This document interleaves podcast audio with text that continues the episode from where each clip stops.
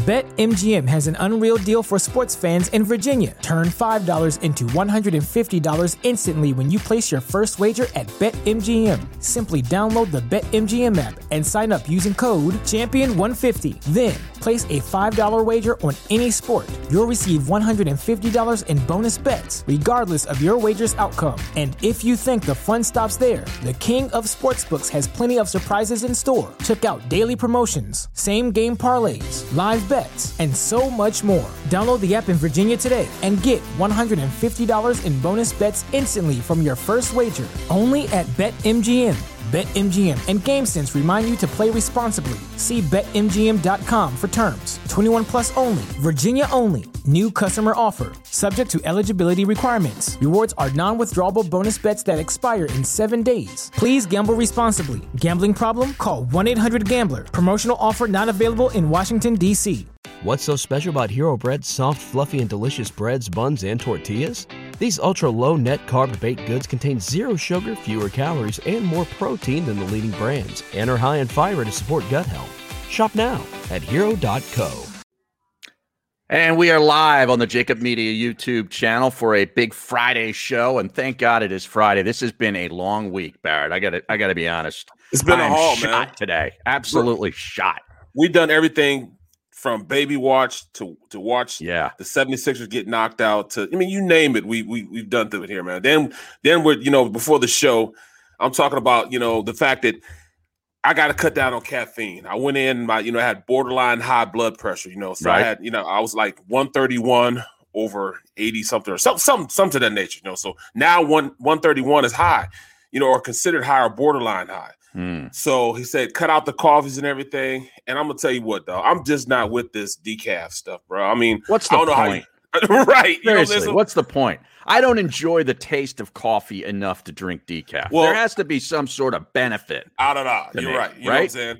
So you know, I, I don't, I don't know. I got to change up. Then, then our producer gets on. You know, Xander Xan- talking about animal, animal, just animal guts. Animal guts. Yeah. He inhales animal guts. And you thought he was joking. I knew he was serious because he, you know, he's he's a very serious guy. You know what And I'm saying? I, th- I, know, I didn't think so. you Yeah. know? Well, I looked it up as you were talking to him because you seemed a little bit spellbound by it. And in Right, fact, I thought you were you were you're kind of interested in this. Well, he was talking about spleens and everything Yeah. else, you know, just just you know, he said, you know, forget, you know, vegetarians, you know, all that stuff. You need animal in you. I'm like, Organ meats. Yeah. okay sometimes referred to as offal o-f-f-a-l are the organs of animals that humans prepare and consume as food the most commonly consumed organs come from cows pigs lambs goats chickens and ducks so he's like eating like a like a pig's liver Right. And it's all bison. ground up into a little powder and he puts it in a capsule and he, He said says he has tremendous energy too. right His testes in it too. I'm like, come yeah on, bro. I don't testicles I don't need to know this Right. really That's why I stopped eating baloney, man. I was a baloney guru. I could make baloney any way. yeah I can make it, you know, like uh, the fine restaurant will make baloney now. I don't need it now because they said, Sausage is the same thing. don't do it to me, man. Don't. Do Oh it to me, yeah. I love Don't do it to sausage. Oh, you know, I, I, I love I'll crush sausage. Right, right. you know, back in the day, man. You know, I, I, I, I would tear bologna up, man. You make it's nothing like a fried bologna sandwich that you cut on the side because Oh. it's gonna put a big dome on it. So You know, and I used to crush it, man. Yeah. up. crush it. But now I, I I probably can't not good for now. your cholesterol though. It's not good mean? at all. Well, my cholesterol was good, man. You know, Yeah? and then my cholesterol was good. It dropped. You know, I'm Mm. below normal where it's supposed to be now, so that's looking good. But he was kind of he was kind of like um. Well, we need we need to, you know check on this. So now I got to go once a month. So this Mm. is my second month doing it, and he said, "Man, you're, you're getting better. You're getting lower. You know what I'm saying? I take a little pill every day for blood pressure, like Do five you? milligrams of something. I don't know what it is. Well, he gave me this. He, he gave me this stuff that you know says it's it's only like five to ten milligrams. Also, Yeah, you know, it says borderline, but you don't want to say you don't want to do it. I say, well, you know, I heard that if you take blood pressure medicine, you, you know, your your your your, Johnson doesn't get up. I'm like, oh, what? Oh, yes, that's no, what I that's heard, not bro. true. That's fake news, Barrett. I can report that as fake news. So of course, you know, I went to extremes and not drinking coffee, and you know, so I'm trying who this. told you that? It's, it's like a Or did you read it on the on the internet? On the interweb. I don't. Yeah. I don't know where I heard that from, man. Oh it man! concerned me at first, man. All right, well, we got me we got a lot to get into today besides blood pressure and organ meats. Uh, we got sports to talk about, and we're going to do it with Nick Kayal, one of my old colleagues uh, from Right. the old place, who's now down in Nashville, Tennessee, and he also, believe it or not, from Nashville, does radio in Atlanta. He's on the Atlanta stations quite often. And uh, we're going to talk about the Atlanta Hawks and all things sports uh, with Nick Kayal in the first hour of the show. And then the second hour of the show is going to be a breakfast on broad reunion with our mutual buddy, Rob Ellis. Robbie, Okay. Robbie, And we gotta- Robbie, Robbie. And I know Rob has got to be chomping at the bit to go off on Ben Simmons. Oh, no question. He gets very upset. Okay. Very angry. He takes things so to heart, man. He really does. So he wears it on his bro. sleeve. He's a Yeah, Philadelphia yeah. through and through sports fan, and he gets very bothered. I'm, I'm sure he hasn't slept well all week. no, no, of You course know? not, man. Of course not. I mean, I can remember that Super Bowl year, Mm. and um, you know, we were working He together. down there. Sports. Yeah, so yeah, we were we were making it happen, man, and, and I couldn't believe, you know, how this dude was reacting. You know, with you know, it's all coming to fruition. You know, I can Yeah. remember being on the stage. he was hurt. He was he was Yeah. visibly shaken. Oh yeah, Yeah. yeah, yeah. He was. whew. But I, I tell you, it's really sunk in this week. I say it's been a long week because now I'm. It's really sunk into me that the Sixers are out. Okay, Yeah. because you know we should be getting ready for you know Eastern Conference Finals. Game two is what we should be getting ready for, and we got nothing. Well, you know, I feel like we should take off for the next month and a half, bro. Hey, if you could get that done, I'm with you. You know me, I will never turn down a vacation. Okay, you're going to give me six weeks off. I'll see you later. right. This microphone would be shut off as faster than you can imagine. It's just Okay. so hard, man. Like, Let, let's let Eytan do it for six weeks because he had off for a week. That is like six weeks for Right, us. He, for he could do it too, man. He could do it all by He himself. could. He'd be going on. He'd just go with it, just go through his text chain and just just go through it. Oh, I know. He'll have a great show by himself. Yeah, well, he's sending all these weird texts again. Did you notice this this morning? I'm getting all these weird texts, and I'm like, this, you know, shouldn't you be paying attention to your wife and baby? right, Like right, seriously, right. I they're going home. was They're going on. home today. Okay, Right. You, you should have that house all prepared and ready for his wife and the baby. Right? He's Do you think texting that, us. you think that place is baby proofed? Don't you have to sort of baby proof stuff now nowadays? You know, like when, when I was a kid, when you were a kid, th- we didn't have this kind of stuff. Like you No. could get into the medicine cabinet, you could get in underneath the sink where all like the the toxic chemicals were, and you could sit there and drink bleach if you wanted to as a kid. Now everything's Right. all locked up, and you, you know you got to. They prepare like the electrical outlets in the wall so the right, kid the can't things you put them in in there. there. Yeah, Yeah, yeah, yeah. You know, I actually got burnt from that one time. I was with my I was with my two uncles, and one is a year older than I was, and I was like I was like six years old, man, and um, one's a year older than the one's like four years older than me. So we're you know playing around. So my uncle he's taking baby powder, and he's throwing it at the um at the electrical outlet, and he sticks something in there as you're throwing the baby powder, and it, and it flash burnt. Yeah, It flash burnt and Yeah. it flash burnt the baby powder and then flash burnt my ankle. I still have the burn on me from that. And I was over my grandmother's house. My dad was so mad at my grandmother. She didn't even do it. He was so mad. They didn't speak to her for like a month. I'm like, yo, I'm five years old. I'm gonna go over grandma's house. You ain't going over there. You know what I'm saying? It wasn't until I was older that I understood why he was mad. right. But then I was like, Pops, come on. I hate to do it to you. Come on, man. Yeah. That's, that's grandma. He didn't, he didn't. It was my two uncles that, you know, did it to me, man. Oh, But, wow. uh, I'll tell you. You know what Eytan needs to do? He me- he needs to make sure that little Teddy doesn't get into his stash. you know what I'm saying? That the basement, the basement area is where Eytan basically lives. That's where he does all his shows. he's got to lock he- that door. He's fully sequestered from the rest of the house. I've been there. Okay, I've done many shows from his house, and that baby can't come anywhere near that area. It's got to be locked, man. He, I mean, Yeah. he shouldn't know about that door until he's like 18 years old, Right. until he's allowed to go downstairs. Yeah. It should be locked Like, he's 18 like mom, what's old. in that room that dad is always in? I hear him in there yelling, yelling and screaming about over unders and not covering the spread. What goes on in there? Yeah, Right, right. There's, a, there's a, always a funny smell coming out. there. yeah What is and that what's smell? that smell? smells like you know. Smells like you know outdoors. Uh, smells like skunk. Like what is Right. that? Oh man! All right, well, we got Nick Kayal coming up at eleven fifteen, but I want to play this audio for you because I just found this before the show. Uh, you know, John Clark, the great John Clark, who we had on earlier this week on Monday, as a matter of fact. He does the, that fantastic podcast called Take Off with John Clark. Uh, download it wherever you get your podcasts, iTunes, you know, all, all, the places. He gets really great guests. Well, this week, uh, he just had Dirk Nowitzki last week. This week, he has Ben Simmons's former high school coach, Kevin wow. Boyle. Kevin wow. Boyle. This guy's like a guru. He's the coach at Montverde Academy down in Florida, which is where Ben went mm-hmm. after he left Australia. And it's a shortcut, but this is his idea to uh, you know for Doc Rivers and maybe how to fix Ben Simmons.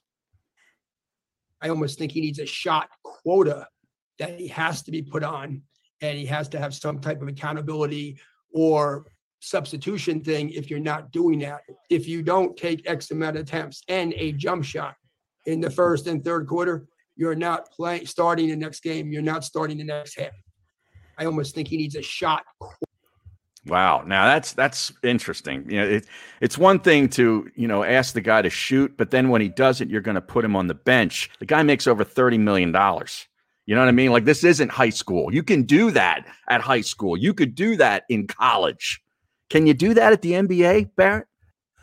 And there, there lies the problem. You know, because he might, you know, Ben might go into a shell.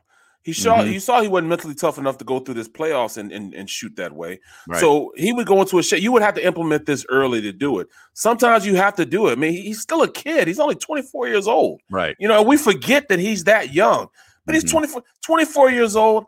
I was just getting to the league. It was my rookie, you know, yeah, my, my rookie year. Man, I didn't know any. Mean, I'm still eating, you know, ramen noodles and and and, and hamburger helper. I'm you know I used to eat hamburger without the hamburger because I couldn't. You weren't on the animal guts. There was uh, ramen noodles. No no animal Bro, guts for you. That. It wasn't none of that. You know all the stuff that they do these days to right. stay in shape and all. We didn't have any of that, bro. Right. You know none of that. You no, know, like, I know you're right. Even going into the draft, we did. I, I had stayed at I stayed at the school and worked out at the school. I didn't go to all these performance places base places they go around. Mm-hmm. These young guys go now. And you we notice they're all in guy. they're all in great places too, like in Florida, LA and Miami. LA, you yeah. know, I'm going to Miami for to work out. Yeah, there's okay. one in Houston. You know right. what I'm saying? yeah, yeah, right. yeah. So I mean, it's like you know, come on, man. I mean, are you kidding me? That's incredible. You know, you have though. to put a grown. But he's still a grown man though. I mean, anytime you're driving a Ferrari, you're a grown ass man. So you should be able to say, all right, I'm going to take this many shots. Mm-hmm. You know, I mean, I had coaches that tell me, you know, that, that would, would would would also do do the same thing for me. They tell me, "Hey, man, you gotta you gotta cut on this play." Mm-hmm. You know what I'm mm-hmm. saying? Just just so you can, you know, be consistent with it. Because once you get that in your head, that if you cut somebody, it's in the defender's head. Now he's looking for the cut. It wasn't necessarily, you know, punishment to me, but now this guy's looking for everything. Now he, I can cut him. Now I can hit him high. I can right. jump set him. Those are all things in your repertoire that you can at least have your opponent thinking that you might do it. No opponent in the NBA thought that he was going to shoot a jumper. Nobody. Mm-hmm. You would catch everybody yeah. by surprise. In fact, everybody be shocked. They might stop the game it's, and call a timeout. Timeout. Oh, it's like a, just shot. You know what a great cornerback would do to a wide receiver? Just take him off the field. You know, you know he's not going to get the ball because he's never going to be open. Ben Simmons on the offensive end, you know he's just going to if it's half court offense, he's going to give up the ball and he's going to go and sit in the dunker's spot and, and wait just, for somebody to pass it to him right. so he can dunk. Yep. Yeah. You can't do that, man. You have to have you. And I was listening to you know um, TNT when when you know Shaq and them was up there, and and that's exactly what Kenny said. Kenny said, you know what? It wasn't as though you were a good three point shooter, Charles, but the mere fact that we know that you would shoot if you were wide open made us respect you and kept us out there on you. Mm-hmm. And it's the same thing with Ben Simmons. Yeah. If nobody thinks you're going to shoot, you'll be open all day long. They don't even pick them up in the half court press. They don't pick them up early.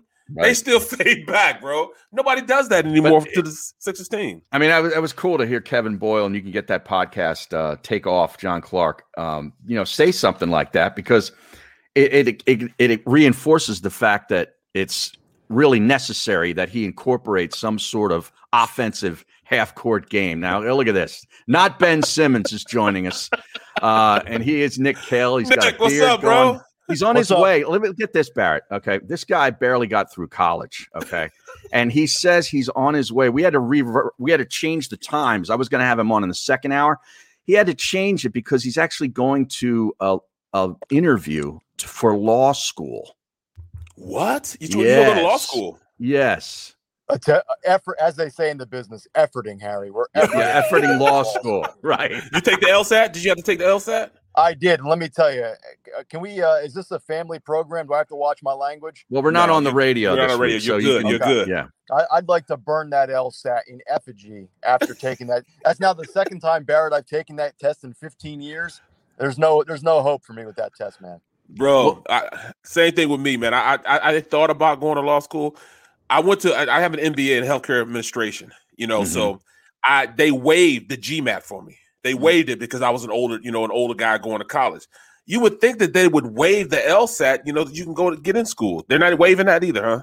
Uh, you know, it's like one of these questions where, you know, Harry's using the blow dryer and Barrett's using the microwave, but if three appliances are on at once, then Eytan can't use the dishwasher. Yeah, it's like, what does this have to do with putting somebody behind bars? It's, it's right. about it's about logic. It's to get exactly. you to think in a logical, you know, mindset. Which, I which don't you have. don't have. No, right, exactly. Let's get back to the Eagles. Yeah, all right. Well, first of all, I you know I was telling everybody that you're on in Atlanta, Georgia, uh, basically every week. And how many shows are you doing now? And where can people find you? Because they love your sports takes. Uh, I'm on 92.9 The Game in Atlanta, mm-hmm. which is um, basically the WIP of Atlanta. Okay. Uh, and you can get me on the weekends on Saturdays. You can get me during Hawks uh, broadcasts uh, on Facebook Live. So it's usually multiple times a week, whether it's radio or digital stuff. So it's uh, it's been fun. Well, let's get to the Hawks. I mean, they were 16 and 20 at the All Star break, and then all of a sudden, you know, they they they had changed the coach. Nate McMillan comes in, and and all of a sudden they're they're they're the hottest team in basketball, and now they're looking like they they might actually be able to take out the Milwaukee Bucks and get to the finals. How are are people uh, you know excited about them down there? Because that's kind of a weird sports town. Yeah, I mean, you better be good, or they're not going to pay attention to you unless right. it's you know Georgia football, which they'll always be angry about when they're underachieving. But no, I mean, people have bought in. Uh, people love Trae Young. Uh, I think a lot of people have said he's close to a star, but I need to see a little bit more in the postseason and this has been his first crack at the postseason, and he's certainly delivered. So I think a lot of people are telling the national media, like, hey, you better start acknowledging Trae Young the way you do Giannis and Embiid yeah. and all the, the short list of the great players in the league. Uh, but no, I mean, look, they're they're seven wins away from being world champions, which is almost staggering to say. Uh, and they just keep winning game ones on the road as underdogs, and they've they've literally captivated Atlanta to the point now where it's like, hey man, the hell with the Braves right now. We're, we're watching Trae Young. And the hell with baseball. Yeah, exactly. Yeah. Right, absolutely, man. But you know, I, I, really thought of this team. I thought it was the worst team in the playoffs. Barrett said this multiple times. Yeah, I, I thought this was yeah. the worst team in the playoffs. And you look at them, they really should have been. But I think they're, they they don't understand they're not supposed to be good, and it's working in their favor. I mean, at this point, you look at what they have. They have some guys that are overachieving. Um, like Collins.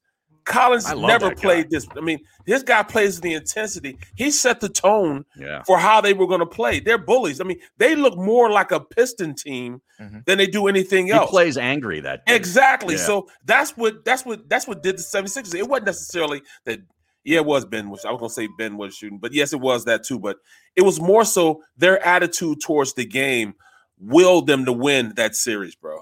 Yeah, I mean, I, I, I, thought they would beat the Knicks in the first round, but I did mm-hmm. not think they were going to beat the Sixers. I thought it would go seven. I thought Philly would win in seven, but they, they've really, and to the point where you mentioned the Pistons and the attitude and the mindset, they, they've adopted the mentality of Nate McMillan. I mean, if you remember 25 years ago when he was on that Seattle team with the glove and Shawn Kemp, he was just a gritty, grinded out guy. He averaged like six points a game, and it's the same roster. I mean, granted, they got healthy and they traded for Lou Williams, but it's the same roster they had when they were underachieving with Lloyd Pierce. But Nate McMillan comes in, and all of a sudden they're arguably the best team in the league from a you know a record standpoint. So they they've clearly bought into whatever he's been preaching.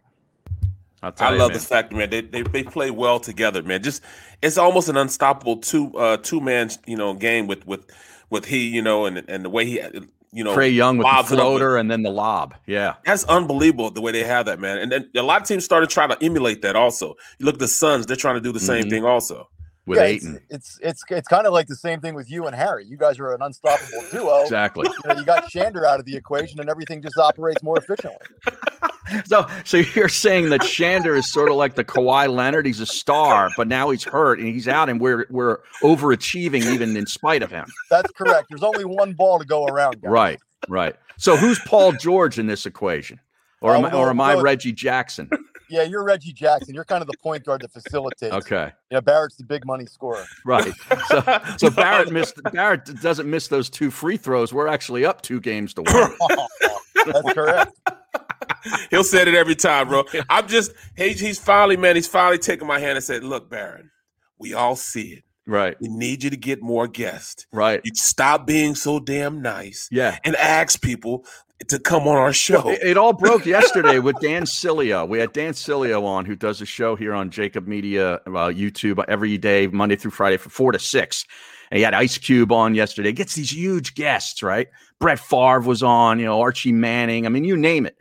And we were like, I, Barrett was like, you know, how do you? Uh, we were like, how do you get those guests? And he's like, Barrett. He goes, like he's a pain in the he's a pain in the ass. Like he asked people, he's like, dude, you got to come on my show. How he'll call Jimmy Johnson, his old college coach, and say, hey, you need to hook me up with this guy. And he forces people to do it. And Barrett's just like, man, I don't do that. he's like, he's too damn nice. Hold up, I said, I said, man, I don't like to do that. Well, you better start doing it. I'm like, all right, all right, Harry, I got yeah. you, bro. I got you, bro. Nick Kayal had uh, who's the, who's the uh, Mighty Mouse you had on every week on your show, right? McMillan. Nate McMillan, oh, yeah, yeah. Uh, Mark, Mark McMillan. Mark McMillan, yeah, yep. yeah, every every week, Alabama guy, because he's yep. a Bama yep. guy, yeah. Yep. Every well, week, but, doing but also because he, you know, he played for the Eagles. If he didn't play for the Eagles, he wasn't going to be on the show. Right, right. but but Barrett's like, yeah, I know, I know that guy. I'm like, well, let's get him on. Come on, so it's, the, it's at the point now, like, yeah, yeah. So they found my my crutch also because you know, I don't like to ask people nothing, you know, and, and I don't read emails. So, right. you know, they, they they find all my weaknesses and they prey on my weaknesses now, bro. It's oh, terrible. Oh, so, they got the so, stream doing it too. The so stream like, does it too. You're like every other former athlete I've ever worked with in this industry. Great. Dude, I, I, will I'll tweet something about the show, right, to promote something. Then I send Barrett a text. I go, "Can you please retweet this?" Uh-huh. Now, to, to his credit, he does do it, okay, yeah. but you have to ask him because he ain't checking. Well, I mean, I, I, would do the same thing in Nashville when I was doing mornings with Derek Mason. Right, he would send him an email, and he would say, "I don't have it, bro," and I'm like, "No, I just sent it to you five minutes ago." He goes, "It's not there. Resend it." I'm like, well, it's either there or it's in the spam folder. There's nowhere else it could be. Right. It was sent. It was like it's sent. in your sent folder. Somebody got it. Yeah. Right. Right. right. It's, it's, like that, man. Because you know, I, I, work with Amy Fadul. Right. And and Amy's like she's she she's like she's almost like my mom as far as you know keeping me straight, bro. Because right. she's like, all right, we got a meeting, right? And I'll forget about the meeting, and we're, we're they're two minutes into the meeting, and she'll call me, Barrett, you're not in the meeting. Everybody's waiting for you. Get on the call. I'm like, oh, my fault. That's right. That's right. All right. So I log on real fast. You know, now, I mean? Barrett, your yeah. grandson is on the internet. I can tell because your stream is starting to get fuzzy again. What do you? What do you got? AOL dial up. Man, I, I, they just they just introduced me to hardwiring my computer into um, on my laptop. You know, I was just going by you know straight wireless. Yep, you can't do that. Can't nope. do it. Now the stream is asking questions about your golf game, Nick Kayal. They uh we got a good one here. Is Kayal on his way to shooting 112? Uh, that was on Monday. I shot like a 105. That was good. And you can verify that, Harry, because I told you about that. That's a great game right there. No, it was all bad. Um, but you know, yesterday I shot an 88, and Harry right. can verify that. I send all my score. I don't send my scores to the USGA. I send it to Harry Mayes. Right. Harry handles my handicap. I put it. I put his scores in for him to make sure his handicap is up to bro, bro. You know, I I went golfing when I go golfing with him, man. I you know, first of all, they said, you know, I was like, all right, let's go out and play. I pull out a one iron, like, well, that's it for the day. He's gonna he's he's he's pulling out a literal one iron. we, know, we already know what your game. We, yeah, he has. We one. only know what your game is. All right, you know, your game is horrible. You are you're playing with a one iron. Like, only God and Jack Nicklaus can hit a one iron, Barrett. it is what it is. Barrett, the, the, longest iron I'm pulling out's a five iron. And that's, right. that's probably in a fluffy lie or mm-hmm. on a long par three. That's it. Okay. I don't yeah. play, man. I, I just can't do it, man. But you do you really think that this Sixers team will trade Ben? Is that is that really something that you think will come to fruition? I mean, because um, you're not going to get his worth. For for me, I, I don't think he should play another game in Philadelphia. Wow. when when you when you pass up that opportunity to dunk um, you showed me that you lack the one trait Philadelphia craves. We want you to want it as bad as we want it, and he Right. didn't want it. So, Mm-hmm. in my opinion, and I was just texting with some friends. I'm like, you know, just fantasy world. I, I'd trade Ben Simmons for Jrue Holiday. I would trade Ben What? Simmons for Jrue Holiday. That's it. I would. I would. I mean, at least I know he's willing to shoot. He's not. He's not going to make them any better from a bottom line standpoint. And he's older, and we had him years ago when he first came in. 10 He years- started out the process. he- He Yeah. was the first casualty of the process. yeah, he, he was. I mean, you go back to 2009, I think, when he was drafted out of UCLA at like 19 years old. So Yeah, I was working with Jody Mac back then. I remember he came in studio. Yeah. Jrue Holiday did. Nice guy. yeah, great guy. And look, I mean, would I trade him for Damian Lillard if possible in a heartbeat? But Yeah. I, I just, you know, I'm not saying I give him away for draft picks and uh, you know a George Hill type player, but in my opinion, he shrunk in the biggest moment at home. He's got to go. I, I'm still trying to get my hands around the fact that they lost three of four of those games at home, where they were so dominant during the regular season. It's amazing to me.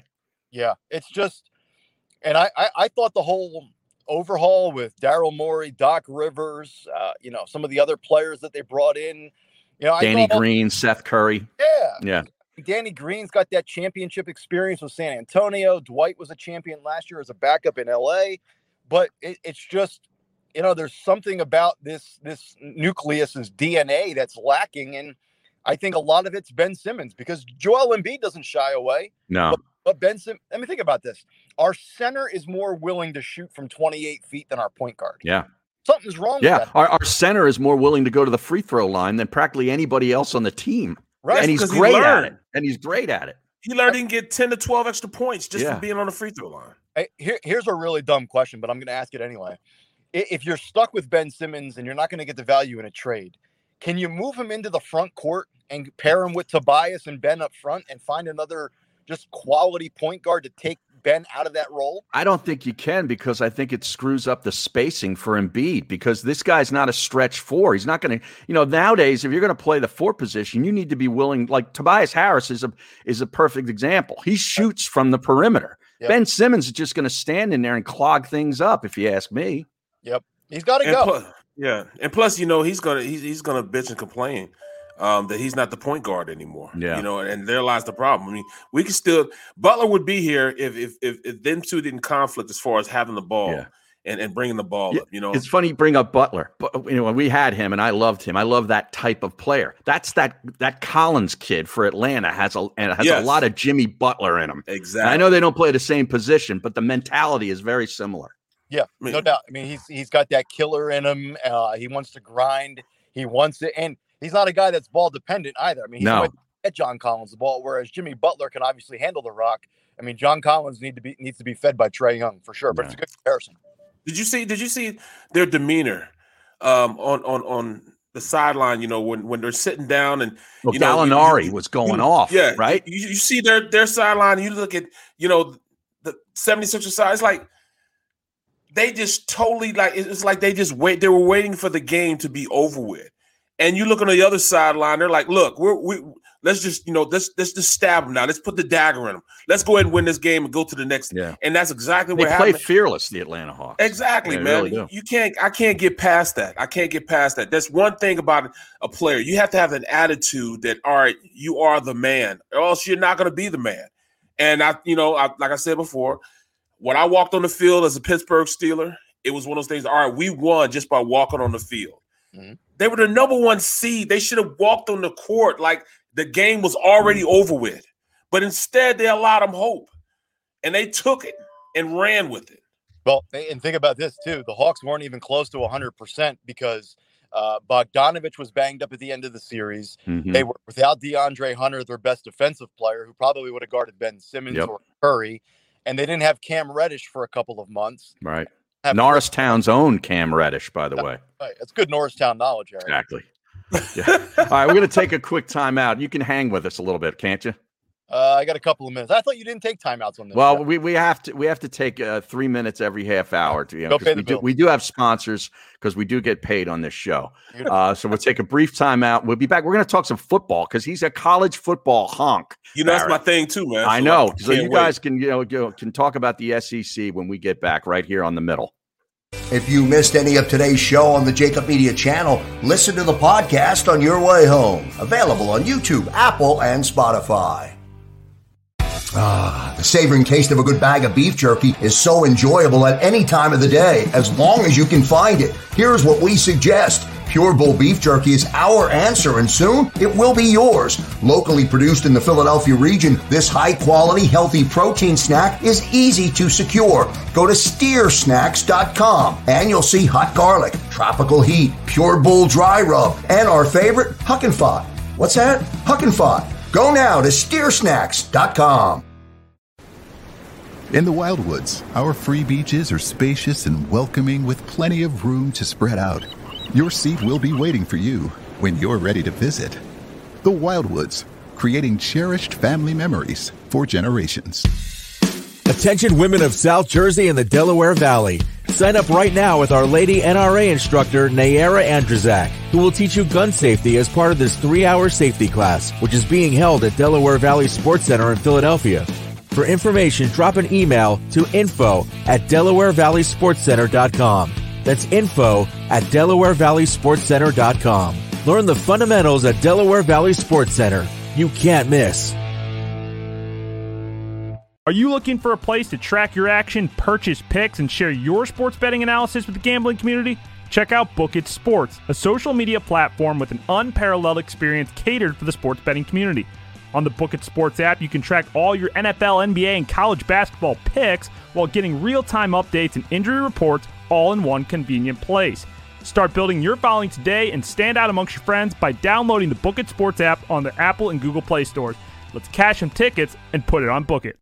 The International Brotherhood of Electrical Workers, Local Union 98, is a proud sponsor of The Labor Show with J. Doc and Krause every Saturday night from 6 till 8 p.m. IBEW Local 98's highly trained and superbly skilled electricians are the best in the business, setting the highest safety standards in the electrical industry. So when you're planning your next industrial, commercial, or residential project, choose an IBEW Local 98 union contractor. Learn more at E IBEW98.org.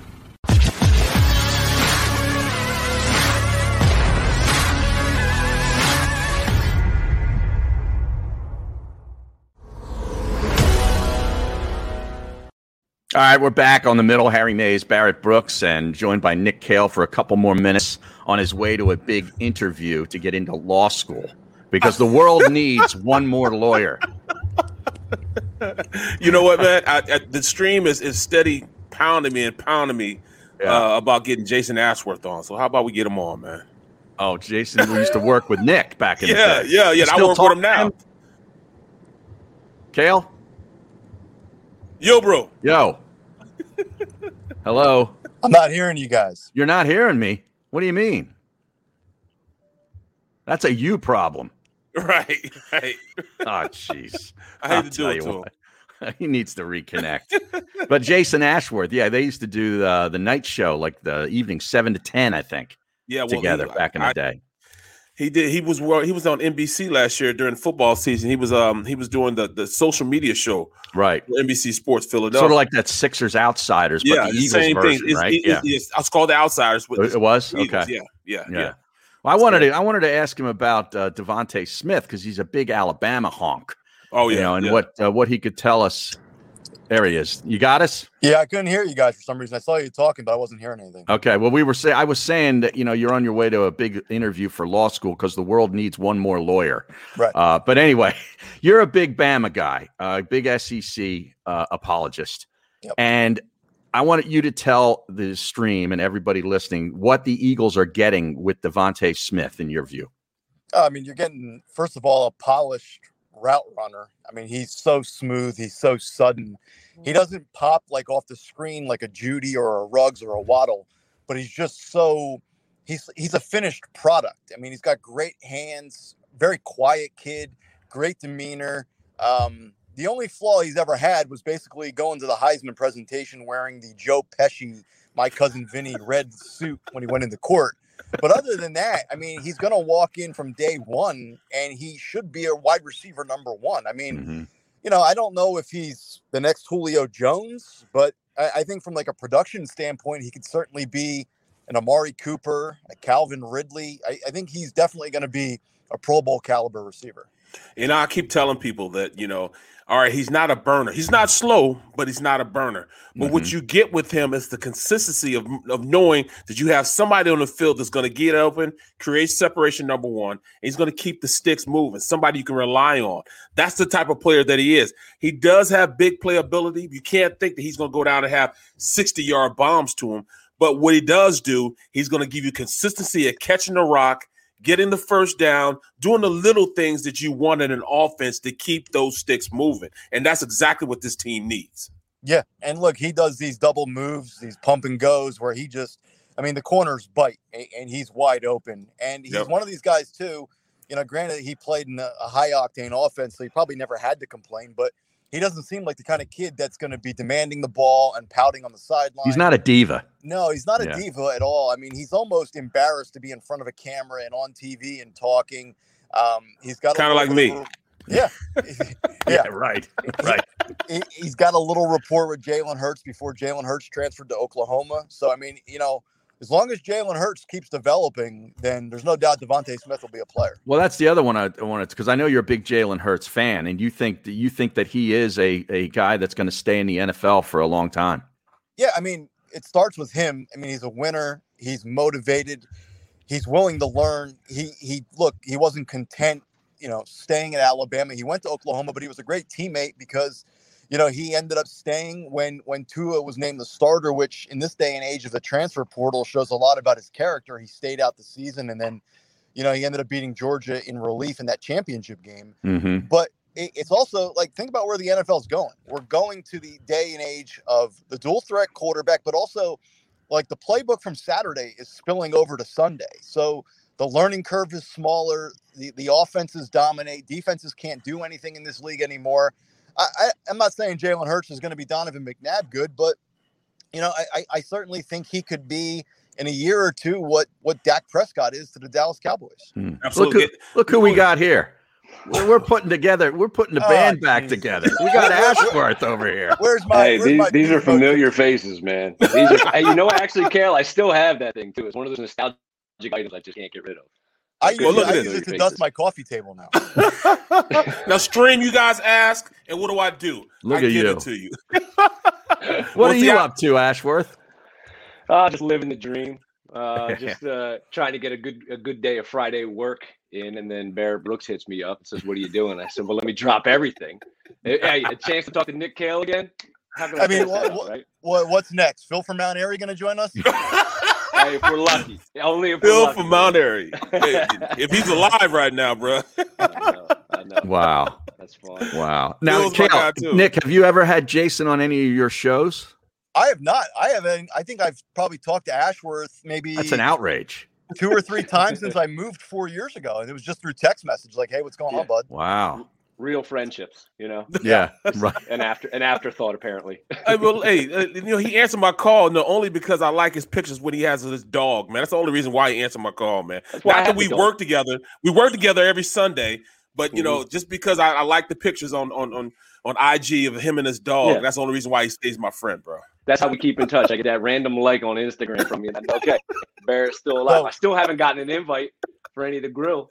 I know Oh, I like man. you get on the grill, you go fishing. I've never had that invite, but I'll get that Instagram like. Okay. Well, you know what? I'm, I'm, I'm gonna make that happen, man. Just when my, my kitchen gets done, my kitchen is still Okay. not done, man. Barrett has a Oh, long to do list once this Oh, my kitchen God. gets done. Man. He's, I almost cut my finger off the other day. Let me look. Yeah. Seriously, look at my finger, man. I almost cut that joker off, man. Doing with a what? Almost piece of aluminum. Yeah. I was I'm, I'm cutting. I'm putting. A, I'm, I have a double sided swing arm, making a single sided swing arm. So I'm trying to, you know, do whatever. And I just I'm like, oh, It was just only for a second. I thought my finger was done. I thought it was gone, man. We're only going to have Nick here for a couple more yeah, minutes. So, in the, uh, in the words of Sal Paolantonio, is this crossover almost over? Uh, is this is this crossover going to end soon? I think is what he said. But Nick, give me your thoughts on the college football playoff expansion, and uh, who are your four teams that it, you think it's going to boil down to in the end? Um, I hate the idea for expansion, even though it was inevitable. I mean, there's no proof that we needed more teams in because the games were already blowouts to begin with, but it was inevitable because of you know greedy capitalist pigs. But that's another story. Um, no, I think you know the argument was it was getting stale. Well, that's fine, it is. But when we go from 12 back down to four, and we still have the same three or four teams, well, then it's still stale. You just delayed the inevitable by a couple of weeks. Mm-hmm. Uh, but no, I think Clemson, Oklahoma, Georgia, and Alabama. I think the Big Ten and the Pac-12 get shut out this year. Wow, Big Ten out. Yeah. All right, uh, Jason, uh, your your thoughts on uh, on um, DeVonta Smith and Jalen Hurts? Nick Kayal is a big fan of both. Well, no, and I, I, would echo that. I'm a big fan of both. Now, obviously, let's let DeVonta Smith take a couple snaps in the NFL, uh, but it's hard to argue with what he's accomplished. Uh, it's hard to argue with the type of player that that we've seen on tape. Uh, I like the combination, to be honest with you. I'm a look. Let me just start with with Jalen Hurts. I'm a bigger Jalen Hurts fan, um, or have been a bigger Jalen Hurts fan than I think most people in Philadelphia. I was actually I defended the pick for whatever reason uh, when he was the second round pick. Now, I defended it for different reasons at the time, but the reasons were because I believed in who Jalen Hurts was. He's a winner. Uh, he did he did so at Oklahoma. He did so at Georgia, uh, and I think that he at least has the opportunity to do so um, with the Eagles. But we'll have to see how that translates. I think going out and getting him a weapon like DeVonta Smith, who frame aside, just again just wins, just puts up numbers, is able to beat men off the press. Uh, how I don't know because it is a lanky frame, but he, I mean the kid balls out. So for me, it, it's such an intriguing combo or such an intriguing year for them because I have no idea where it's going to go. Legitimately, I don't know if they're. I don't see them being a double-digit win team, but I see them being competitive as long as they can stay healthy along the lines. And a lot of that's going to come with Jalen Hurts. I mean, this whole season is going to ride on what Jalen Hurts does or does not do, and, and, and whether they choose to move forward with him or again in the 2022 draft, go out and get yeah. their guy. So I mean, now I'm intrigued. About, That's the only thing I can say, Harry. Uh, Nick, what about the Titans? They go get Julio Jones. They get Bud Dupree in the offseason. Uh, what, what kind of an outlook do you have for them this year? I mean, their schedule's brutal. Um, before Julio Jones, I thought they were like 10 and 7, 11 and 6. Um, you maybe add a game to that. But again, you know, Julio Jones missed seven out of 16 games last year. So as good as he is, accomplished as he is, if he can stay on the field, and then the same thing with Bud Dupree, who's much younger, but he's coming off of torn ACL or ruptured Achilles. I mean, he had some of sort of devastating injury last year, but he should be fine. Um, but the odds makers still think the Colts are right there. I mean, Vegas loves Indianapolis, so um, I think the Titans are a playoff team, and they now have enough weapons, I think, to get into a bit of a shootout with the Kansas City. Although I still don't think that's enough to put them over the top. Barrett's I'm, muted. I'm, there he yeah, is. here we go. Yeah, I, am I'm, I'm, I'm. First of all, you know, uh, he had to go, man. But first yeah. of all, man, I, am looking forward to this Cindy simply because the unknown is right there. You know, and just like you saw this this Hawks team go out there and not, ex, you know, you don't expect anything from them, and at this point, they don't care to know that they're not supposed to be there. I think this Eagles team has the same mindset. They just don't know that they're not supposed to be good. When they look at that Eagles helmet and that green jersey, they look at it as all right, this is still the same Eagles jersey, just won a Super Bowl three years ago, three or four years ago. This is the same organization that won all those NFC champion uh, was in NFC, NFC championship games. We're going to play at that level. You got a coaching staff that doesn't know anything about the culture, that just left the building, start a new culture. They think a lot more highly of themselves than a lot of people, a lot of these fans do. So at this point, they're going about their business as they're going to be a good team. And some there's something to that, you know, going into a season when you have guys that don't think that they're not supposed to be good. They think they are supposed to be good. And they're going to put in the work to do it. And that's the difference between just being a guy that talks a lot. These guys are putting in the work, and this will be the first off, this will be their first off season together, being able to go to OTAs, playing together. Jalen Hurts had no OTAs. He didn't know how to go out there and be a receiver because he wasn't taught how to be a, um, a quarterback. You know, even Jalen Reagor, he wasn't taught how to be a wide NFL wide receiver because he couldn't go out there and be a wide receiver in the mini camps. It just came and they went out there started playing. So this, you know, with these guys being around each other, having a sense of you know timing, they're going to be a lot better than what a lot of people think. Yeah, and, and, it's interesting, Barry. You said there's a lot of unknowns, and there are a lot of unknowns. We don't know what we're going to get Jalen Hurts. You don't know what you're going to get at DeVonta Smith. You don't know what you're going to get at Jalen Reagor. You don't know if the offensive line is going to be healthy. It, but the, the biggest unknown is we don't know what we're going to get out of the coaching staff. I mean, okay, so you bring in a coaching staff, and it's all guys that, that come highly regarded and have been well recommended. But how does that translate? I mean, they say Nick Sirianni is a guy that's going to put his posi- put his players in a position to succeed, right? And that's such a um, that's the cliche thing. You know what I mean? It's such a yeah. cliche thing to say. It really is. But if in fact, I mean, that's what we've been complaining about in Philadelphia for years, right? Especially under Doug Pederson. It's okay if Nick Sirianni is going to be that guy to understand this 53, the 53 men on that roster and what they do best, and he's going to put him in a position to do so. Okay, cool. That's what I, I mean. I kind of think every coach in the NFL, or every coach across any sport should be doing that. Has been the case in Philadelphia, but whether Sirianni's that guy, what Gannon's defense looks like, we don't know. We could be surprised. It could turn out to be a, a very fun year, or we could just be setting ourselves up for a lot of the same. I wish he would have left the the rock paper scissors comment to himself though. that, that, we didn't we didn't need that at the time. You know what I mean? I get it, but you get it though, right? I agree with you. There, yeah. there are some things better left unsaid. Yeah. But that was one of those. He's just trying to figure out who's competitive, who's not. So I got it. But if we didn't cringe when we heard it, we'd be lying. Uh, I right? know. I'll tell you. Right, right. Well, let me ask you this, man. You know, right, right. we um, you know, throughout the season, and and and and like we, I was on their show a lot last year, you know, and Eagles outsiders. I would go, yeah, Eagles outsiders. Yeah. I would go back and forth with them about Carson Wentz, the same way I went back and forth with you and Eytan that Carson Wentz is going to be here. Carson Wentz is a franchise quarterback. They just paid him all his money, and teams just don't go out and take thirty-seven million dollar cap hits like that. I mean, mm-hmm. there's there's no team that's un- It was unprecedented. Yeah. yeah. So what happens? They do it. I'm like, yo, what is going on? I'm here. I'm supposed to be an NFL analyst, and and this happens. What the hell, you know? So all right, they go out there and they do that. It's, it's gonna they're gonna be playing with 37 million dollars at a player that's not even there. But at the end of the day, you were always a big supporter of Jalen Hurts and getting him more involved, not just in the office, but just on the team. Period, man. Do you still feel as though you know he can take it to the next level, though? You asking me? Yeah, yeah. Because we, yeah, we, we would go back and forth. I mean, we went back and forth yeah. on this all the time. Yeah, again, look, I was a proponent of picking the second round, and the reason I was a pick of, uh, proponent of it then was just because of how heavily invested the Eagles have always been in backup quarterbacks. Now, so obviously they saw something and said, "Let's get this guy on our roster." So for me, and with you, Barrett, I was surprised that they actually pulled the trigger to move off from Carson Wentz, but they did it, and here we are. Here's why. Here's why I like it. Um, I, I like Jalen Hurts, the player. I think he's a winner. I think we've already seen um, why guys gravitate to him, and that's kind of been his mo, where he gets a locker room to buy into him, uh, and he invests the time into into everybody on that team, and that matters. Chemistry matters. At the end of the day, you got to have the talent. We know that. Absolutely. Right? You could have all the chemistry you want. You could have all the leadership you want. If you can't get it done on the field, uh, it's a moot point. But I think he does have. I think he gets labeled as this running quarterback, which is very unfair for who Jalen Hurts is inside the pocket, and I think we'll get an opportunity to see a little bit more of that this year.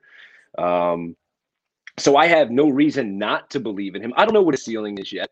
I think his I think his floor is pretty high, to be honest with you. But I don't know what his ceiling is, and we'll find out. That the reason I'm intrigued is this is going to be look. If he's not the guy, okay, he's not the guy. You've got three first round picks next year to do with that what you what you want, but you've got a season to figure out what you've got. And if he is that guy, fantastic.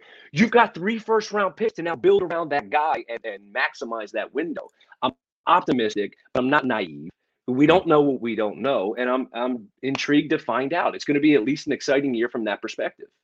Jason Ashworth on Eagles Outsiders. Follow him on Twitter at all Ashworth. I just did. I suggest you do the same. Now, tell us about what it was like last year doing the show that you were doing, the Eagles Outsiders, which is a social media driven uh, show where you're interacting with the fan base on so you know with social media, and we know how that can get uh, especially after losses. And you had a lot of Yeah. losses last season. What was that all about? yeah. So, and it was it was two years ago for me, but the loss is what I'll tell you. The toughest thing about that show for me was I'm the type of person I get. I'm passionate, right, and I get Mhm. invested in this team like a lot of us do. So, at the end of a game for a loss, normally what I do and my family know, leave me alone. I don't want to talk. I'm going to go into my hole. I'm going to process so I don't say something stupid. Right. I just let me let me get this out. Let me breathe for a minute. Right. Right. And so you didn't go to you didn't go to vent immediately. You weren't one of those fans that says, you know, I'm just going to unload on this guy or the coach today. You just sort of let it breathe. Yeah, because I like to be pragmatic. Like I, I like Yeah. to think that I have a level head, when, and and then the emotions will settle down, and you'll take a look. For example, I haven't been on Twitter since Game Five of the Sixers because I knew I was going to say some things that I probably don't want to put out there. I'm going to say some things that are emotionally driven versus, Mhm. all right, let's just let's be rational about this. Let's be level headed, okay? So Right. for the Eagles, the, the problem there was when they would have games that they would blow leads, or they would have games where they would come up short in the end, or Carson wouldn't be a guy we thought Carson what now I got to go on and talk about it right now. I don't want Mhm. to talk about it right now because I don't know what I think right now. I don't know what's a rational thought versus an emotional overreaction. I don't know. And you Yeah. have to process that real quickly and then put that message out there, which for me was very conflicting. For me, it was it was challenging for me. But hold on now. No, now he's saying that right. So right at you know right after um I finish my show, his show comes on, Mm-hmm. and I, you know to, it takes me a little bit to unwind. You know, so as I'm leaving out, I leave out with him, and as I'm leaving out with him, he let it all out on me on our Oh, way he'd to the unload. car. He'd unload on you on the way to the car. we be That bitching be each other, you know. We be bitching all the way to the car. You know what I mean? right. Yeah, yeah. Well, because sometimes I got to softball those emotions and see how they get taken. Like that. Comes, Right, right, right. Am I being? Am I overreacting? Barrett I was? Barrett was your sounding board. Right, right. Yeah, right. Absolutely. Absolutely. Yeah. All right. Well, speaking of the Sixers, I know you haven't tweeted since Game Five, uh, but a lot has happened since then. Uh, your thoughts on on this whole Ben Simmons thing? As yesterday, it comes out uh, per Woj that uh, uh, the agent and the Sixers are actually discussing things, though no formal trade request has been made. What do you think happens here with Ben Simmons? What would you like to see happen? Um, so I've resigned myself to be okay either way. Um, I like Ben Simmons. I do. I think Ben Simmons is such a, um, a Jekyll and Hyde because the mm. things that he does well, I love, and the things that he doesn't do, which are the fundamental parts of basketball, I loathe. I can't understand how you can get this far and just and, and whether it's the mental side of it or just the physical side of it. I, I just I struggle to comprehend how we're even at where we're at. Like where we can have a guy who's still got 150 million dollars left on his existing contract. You're not going to motivate that guy to change. There's no hmm. GM.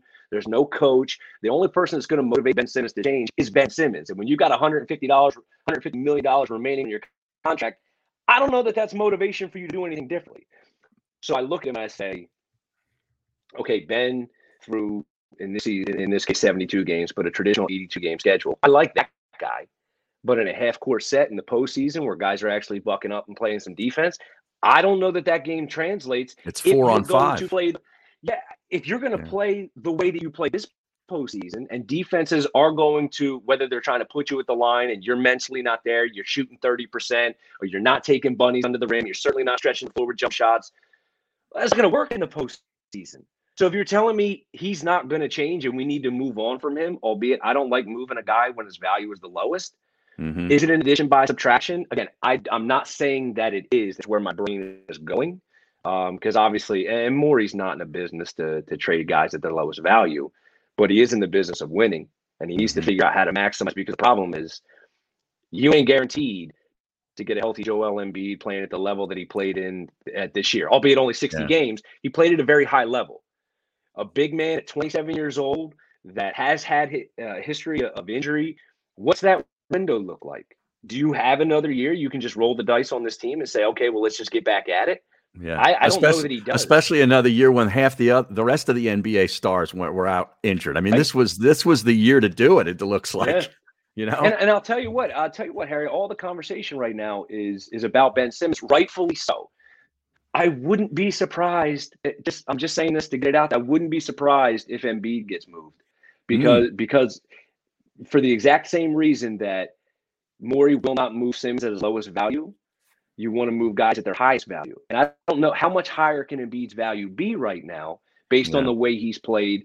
I, I just don't know if your best player is going to be a low post presence. You can't rely on Embiid night in, night out, the type of player that he is. It's not going to win you games. He played about as well as you could play in that series. Again, he had some stretches where obviously, what do you go, 0 for 12 at one point in the second half. Yeah, the one. He had some stretches where he struggled, right? But but by and large, Embiid was that team.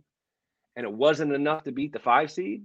Hmm. So if you need perimeter scoring, if you need a legit two guard, how do you go get a Dame or a Bradley Beal? It ain't with Ben Simmons. If you're saying that's where the NBA goes and it's more mm-hmm. of a mm-hmm. transition offense, two guard down, like okay, you got to pitch your best piece, and that's Embiid and A. Simmons.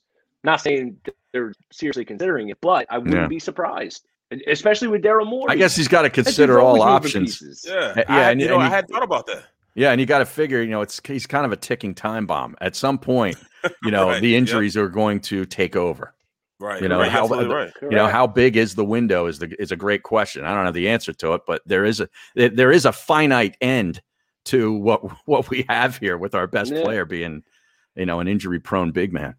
Wow. And don't act yeah. like teams as they go and they t- and, the, and the pitchers are the, the Sixers are pitching the idea of like Ben Simmons trade value right? And he had these conversations with other GMs. You're telling me a GM isn't going to float the idea of, well, yeah. What, what about, about the other guy?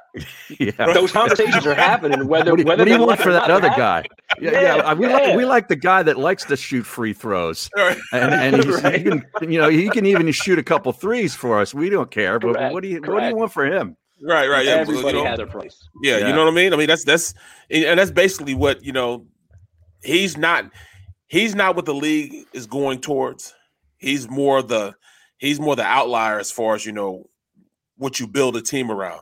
Him and Jokic, you know, they're they're kind of you know guys that are, uh, uh, that are not really what teams are going. You, you know, you want the guard driven teams. The guard driven teams are are teams that you know are doing better, have won the last couple championships.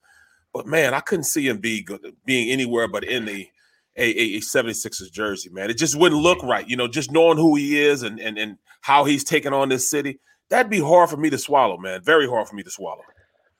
Oh, it'd be hard for all of us to swallow. And I'm not telling you, I, I'm not telling you I think it's going to happen. I'm not telling you that I want it to happen. I'm just, I wouldn't be surprised if those conversations just organically are created through these conversations about Simmons. Um, because I, if their plan, which it should be, is to go out and get Embiid a legit perimeter perimeter scorer, uh, a legit two guard, how? How? I, I, get it. Fine. The paramount with who? What What are your chips? Who are you trading to go and get an Embiid or to go and get a, a Bradley Beal or to go and get a Dame Lillard? Like you don't have it. The only chip right, yeah, you yeah. really have if you want to move is money. be a Simmons. Well, I mean, because they if they want to move Simmons and in, in return they want to get legit two guard, you ain't trading them to Washington. You're not pairing Russell Westbrook up with Ben Simmons.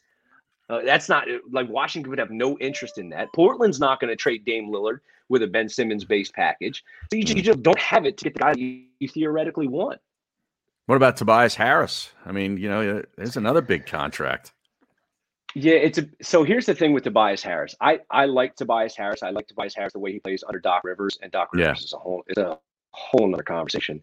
But I was intrigued because he had his best years uh, with the Clippers under Doc. So and we saw that again this year. Um, yeah. But but to expect Tobias Harris on this team to be anything more than what he was this year, I think it's just telling me you don't know who Tobias Harris is. He's a good. Yeah. Tobias Harris is a good player. He's a good complementary player. Yeah, he's the third star. I right. mean, that's if you're going to call him a star. Ideally, he guy. should be the third, but on this team, he's the right. second. Yeah, correct. He played himself, yeah, especially offensively, second yeah. star by default, right? Yep. But on a good team, Tobias Harris, and and let's just get this out of the way because people say he's not a max co- contract guy. Yes, he is. If you mm-hmm. look at max contracts and the way they give them out in the NBA, I'm not telling you that these guys deserve them, but they're getting them. And if other guys are getting the max contract, then then Tobias Harris is a max right. contract guy by default, right? Uh, good player. I really like his Instagram post. To be honest mm. with you, what he put out the other day. That was great. Whether it's PR, whether it's PR or not, Philadelphia will eat that up, and that's really all they want. Just tell me you're going to do better. Put in the time, the effort, the energy. You're one of us. Just, just if you can get the this Philadelphia base behind you, it alleviates a lot of the issues. Absolutely. I think that, Wait, man. the post did. I appreciate you, man. You know, thanks for hopping on at that. You know, and this is just a phone call. See, I got a little Right. juice, man. I made a phone call. You to do this- have juice. to that Jason, You don't and I- I realize the juice no, that I you don't. have. No, I That's don't, man. Bro, bro, if I'm your phone call, you don't have juice. if I'm the call you make, you don't have the juice.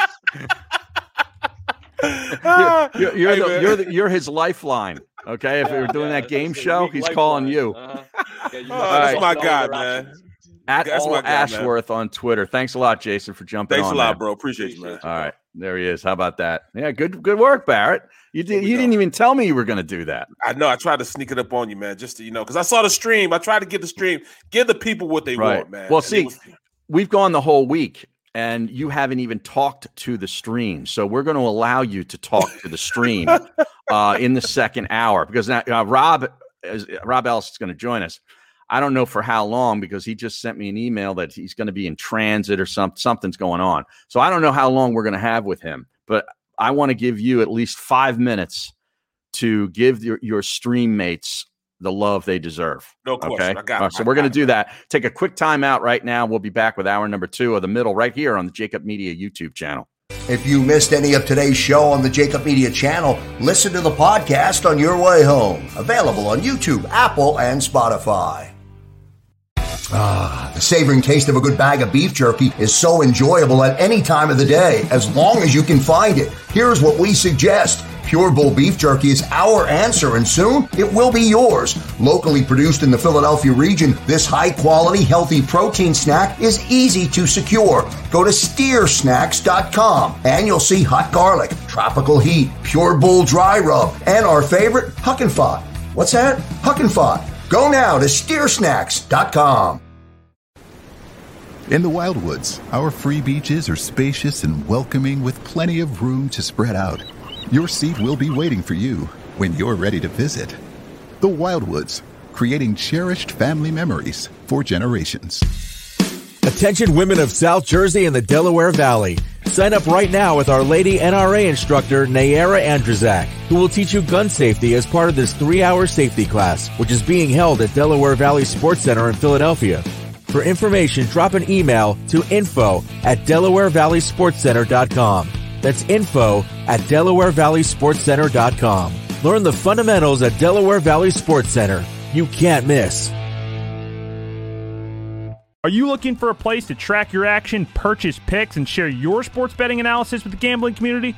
Check out Book It Sports, a social media platform with an unparalleled experience catered for the sports betting community. On the Book It Sports app, you can track all your NFL, NBA, and college basketball picks while getting real time updates and injury reports all in one convenient place. Start building your following today and stand out amongst your friends by downloading the Book It Sports app on the Apple and Google Play stores. Let's cash some tickets and put it on Book It. The International Brotherhood of Electrical Workers, Local Union 98, is a proud sponsor of The Labor Show with J. Doc and Krause every Saturday night from 6 till 8 p.m. IBEW Local 98's highly trained and superbly skilled electricians are the best in the business, setting the highest safety standards in the electrical industry. So when you're planning your next industrial, commercial, or residential project, choose an IBEW Local 98 union contractor. Learn more at E IBEW98.org.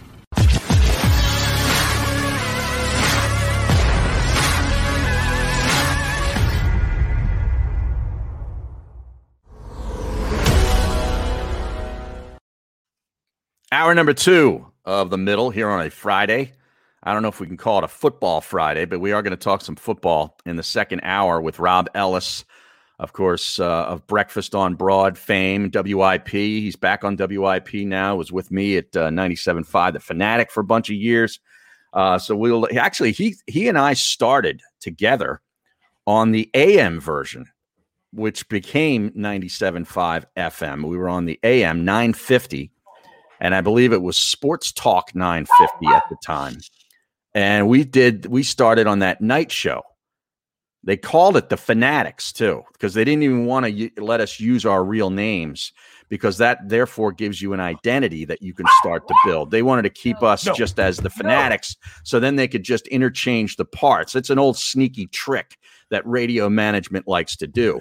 And I knew what they were up to. So I demanded that we just put our names out there each and every night. And then, sure enough, lo and behold, Jason Martinez hires Rob Ellis away from us to go to WIP, and he started doing his own show. So that's how it all. And then he came back and worked with me in the midday. So it's all kinds of different machinations that went on back in the day. Bro, I just went downstairs to take a couple pictures of my kitchen, man. So I'm gonna send them to uh, Xander. Oh, you are? Oh, we're gonna put them up on the stream. Is that what you're saying? I'm gonna we're try let, to, We're gonna let yeah. the people see them. All right, I, li- I like that idea. All right, so we got Robbie E coming up at some point this hour. I don't know for how long, but I, you know, you know, it's not my style to rip, Barrett.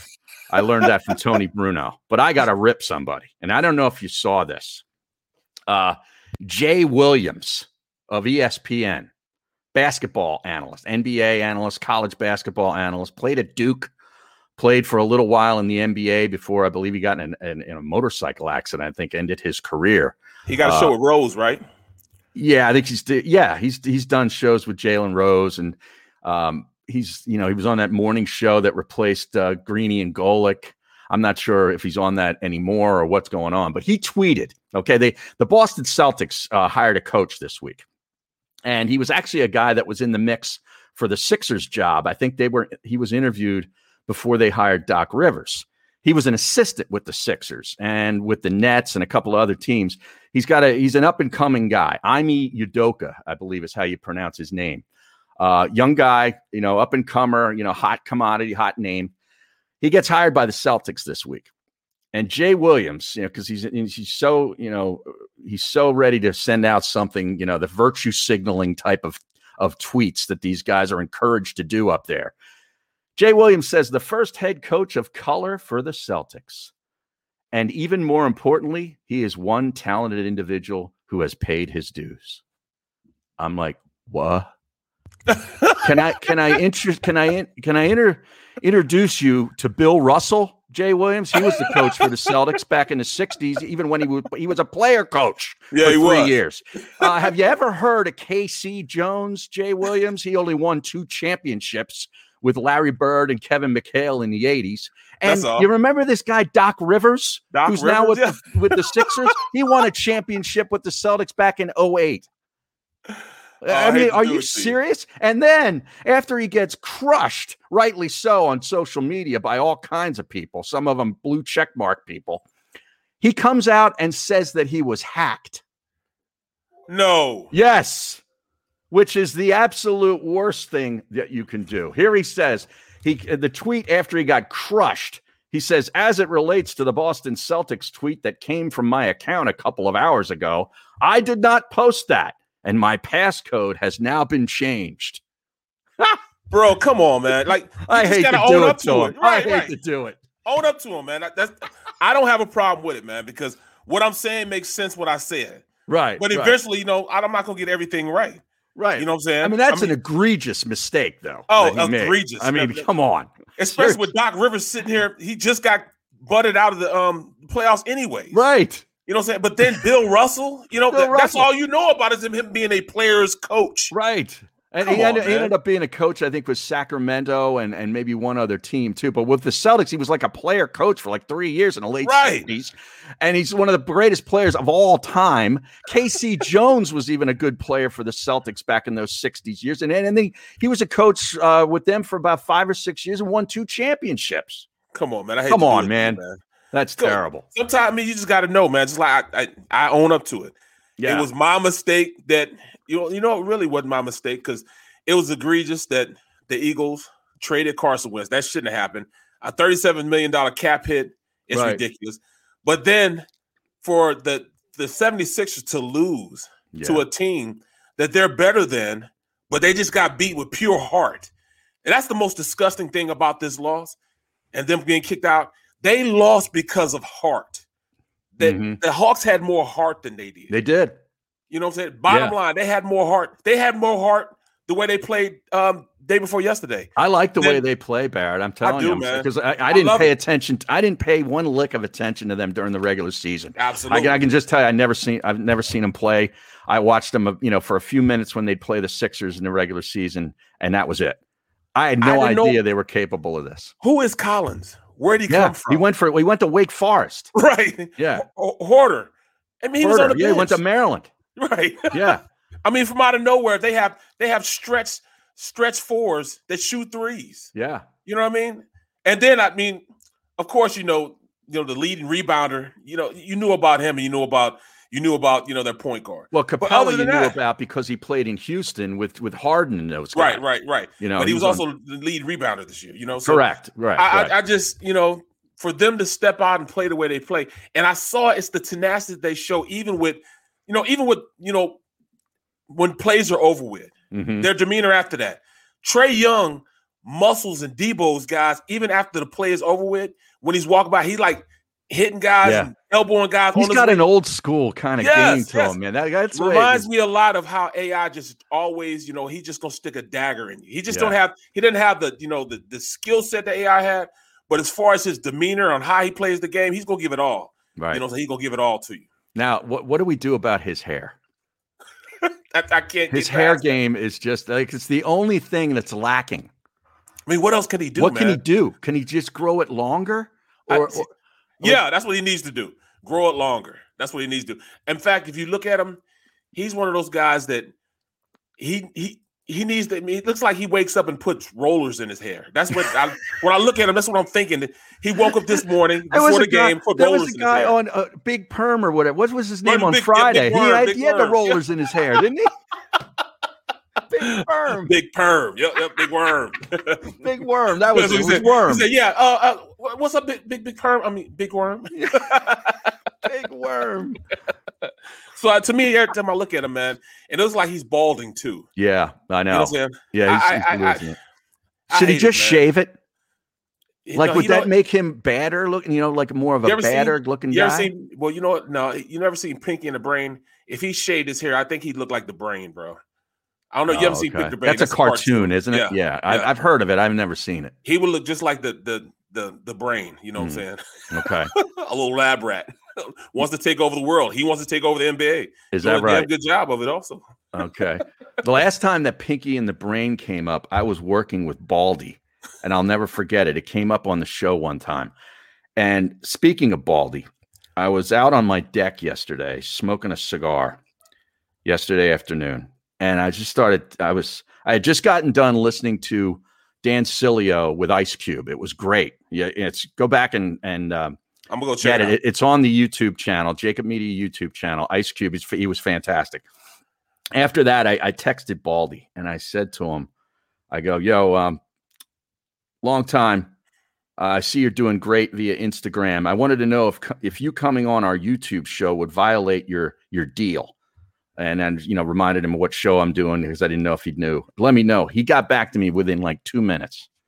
He said, "I think I can make an exception for you, Harry. So we're going to get Baldy on next That is week." juice. I wanted to wait until Eytan got back. I didn't want to, you know, because I That know Eytan would love to talk to him Yeah, too. But yeah, Baldy will join us next week. There we go, that? man. That's what that's what's up, man. Yeah, exactly. Oh, or but that's the last D. time I heard a pinky in the brain. Right. what was it a reference to? I don't remember. Some I, I think somebody was referring to me and him as one of us was pinky and one of us was the brain. Because he has, you know, he's got that pinky thing going. Right, on. right, Yeah. right, right, right. So I guess that made me the brain. Right. Kind of uncomfortable. But you guys were talking about Tobias Harris's Instagram post. Yeah. I see you like this. You're, Yeah, it's coming up. Yeah. He says, Philadelphia, I know you deserve better. We will be better, and we will bring this city what it deserves a championship. That's I promise to be better on and off the court. I'll be in the lab working to make this team better, to take my game to the next level, and to make myself better night in and night out. Philly fans are the best in the world. Your passion and constructive criticism, he puts that in parentheses, motivates me, drives me to do better, and I won't let you down. Love and positive vibes. That's a pretty darn good post. Great post, man. You know what I'm saying? That's what you want. The player people in this city just want to know that you understand you you, you- you came up short, but you're gonna get you're gonna work on it. and it hurts as much as it does for for the the fan. There he is. There he is. There he is. Robbie E. He, he, you look, he's still pissed off. Come, he looks Six- very angry. Yeah, he's coming to us live from Broomall somewhere. He was angry? Yeah. Get out of here. The Sixers just got eliminated in seven games. You're not still pissed off about that? Oh, good point. Yeah, I, I, am still pissed off about it. I know you are.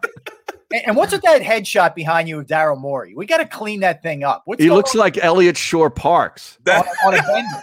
Uh, if, if Elliot, he looks like Eliot Shorr-Parks' uncle, who they don't talk about all that much. Right. You know what I mean? Like it, yes. it, shows up at Thanksgiving and everybody's kind of on pins and needles that he's going to do something. He's that guy. He gets drunk at the Thanksgiving yeah. dinner. Yeah, yeah, you never quite know what it, what's going to come out of his mouth. You know, right. you know what I mean? You're like he starts ripping somebody in the family, and, right. and it, it's ugly. Yeah. What's up, bro? How's it going, man? My guys. These are these are my guys, right? Yeah, no question, man. You know, I'm surprised I didn't get a call from the wife, man. You know, because if, if schools were open, you know, she always has me up at the school. You know what I mean? When I go up there to her kids, oh, they they they threaten me. They, you know, we have a great time while we're there, man. You know, I tell them I'm gonna hang them up by their legs. You know, I mean, it's, it's a great time with those kids. You know, although their parents are probably like, "Did he say that?" Yes, I did say it to him. They love, you should have heard what they said to me. Harry, they they love Barrett. Barrett was like, and I was, you know, we we she gets a lot of good people to come in. Like, mm-hmm. it, it's pretty awesome. They freaking loved Barrett. Barrett was oh, like Santa Claus, man. I'm not kidding you. I bet.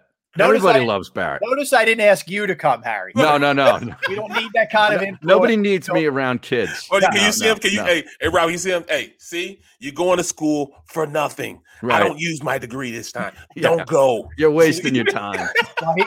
So Harry, Harry will love this, Barrett. So when I finish up with you guys, I'm hopping in the car and we're going to New Egypt, New Jersey, wherever that is, for a for a lacrosse tournament. Oh, Harry wow. gets a kick out of me every every weekend. Harry be like, "What'd you?" He's do? at track meets and stuff yep. on, his, on his weekend. Soccer yeah. tournament, lacrosse right. tournament. Yeah, exactly. Yeah. It was yeah. always something, man. I, am not letting you down, Harry. I'm still yeah. staying guy.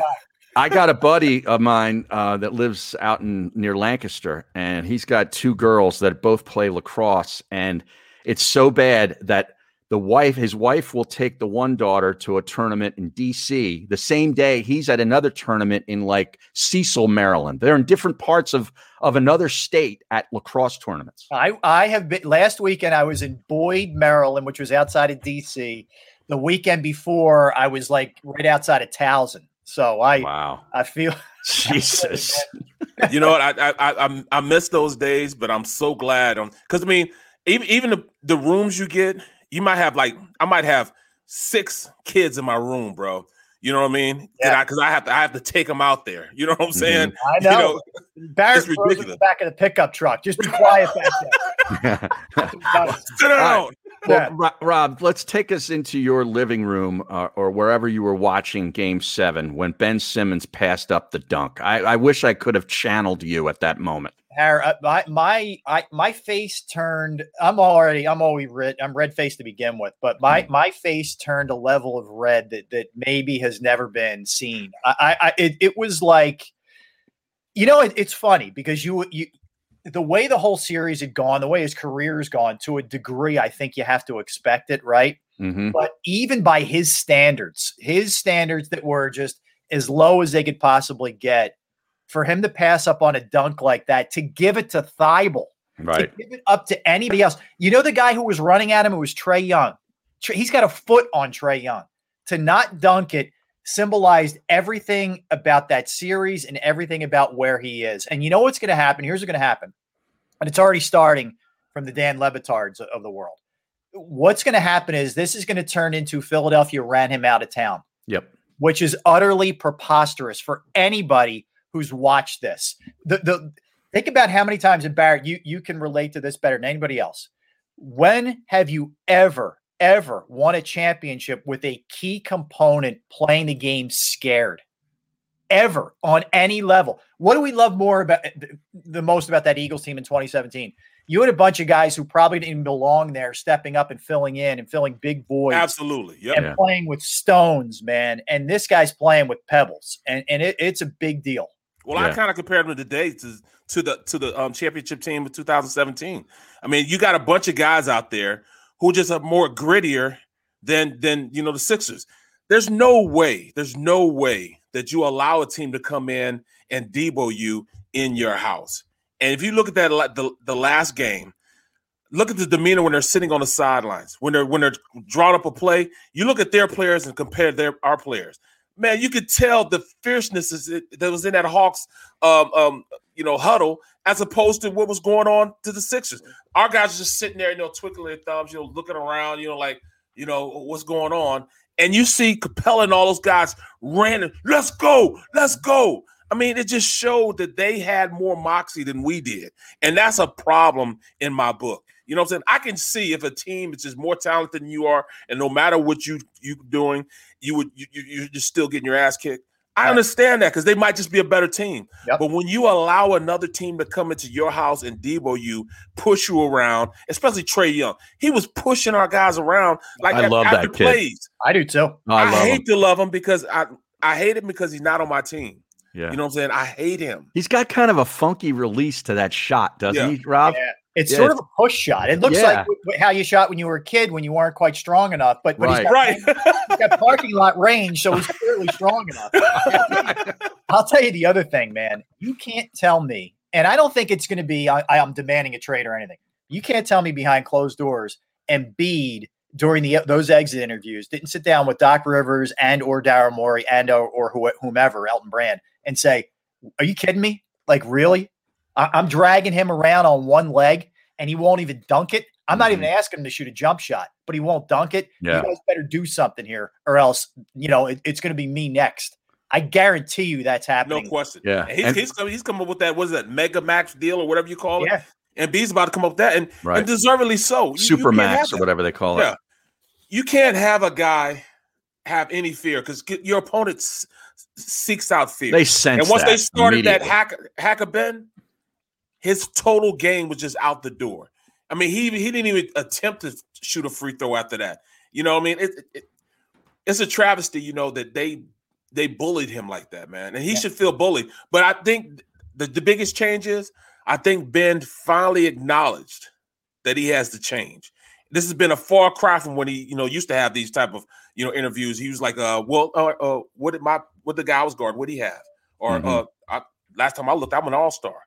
Yeah. That whole demeanor left the building. Yeah. He finally came humbled, and this might be what it takes for him to take his game to the next level. Him humble. I don't know. Rob's not. change. Rob's I- I not don't buying that.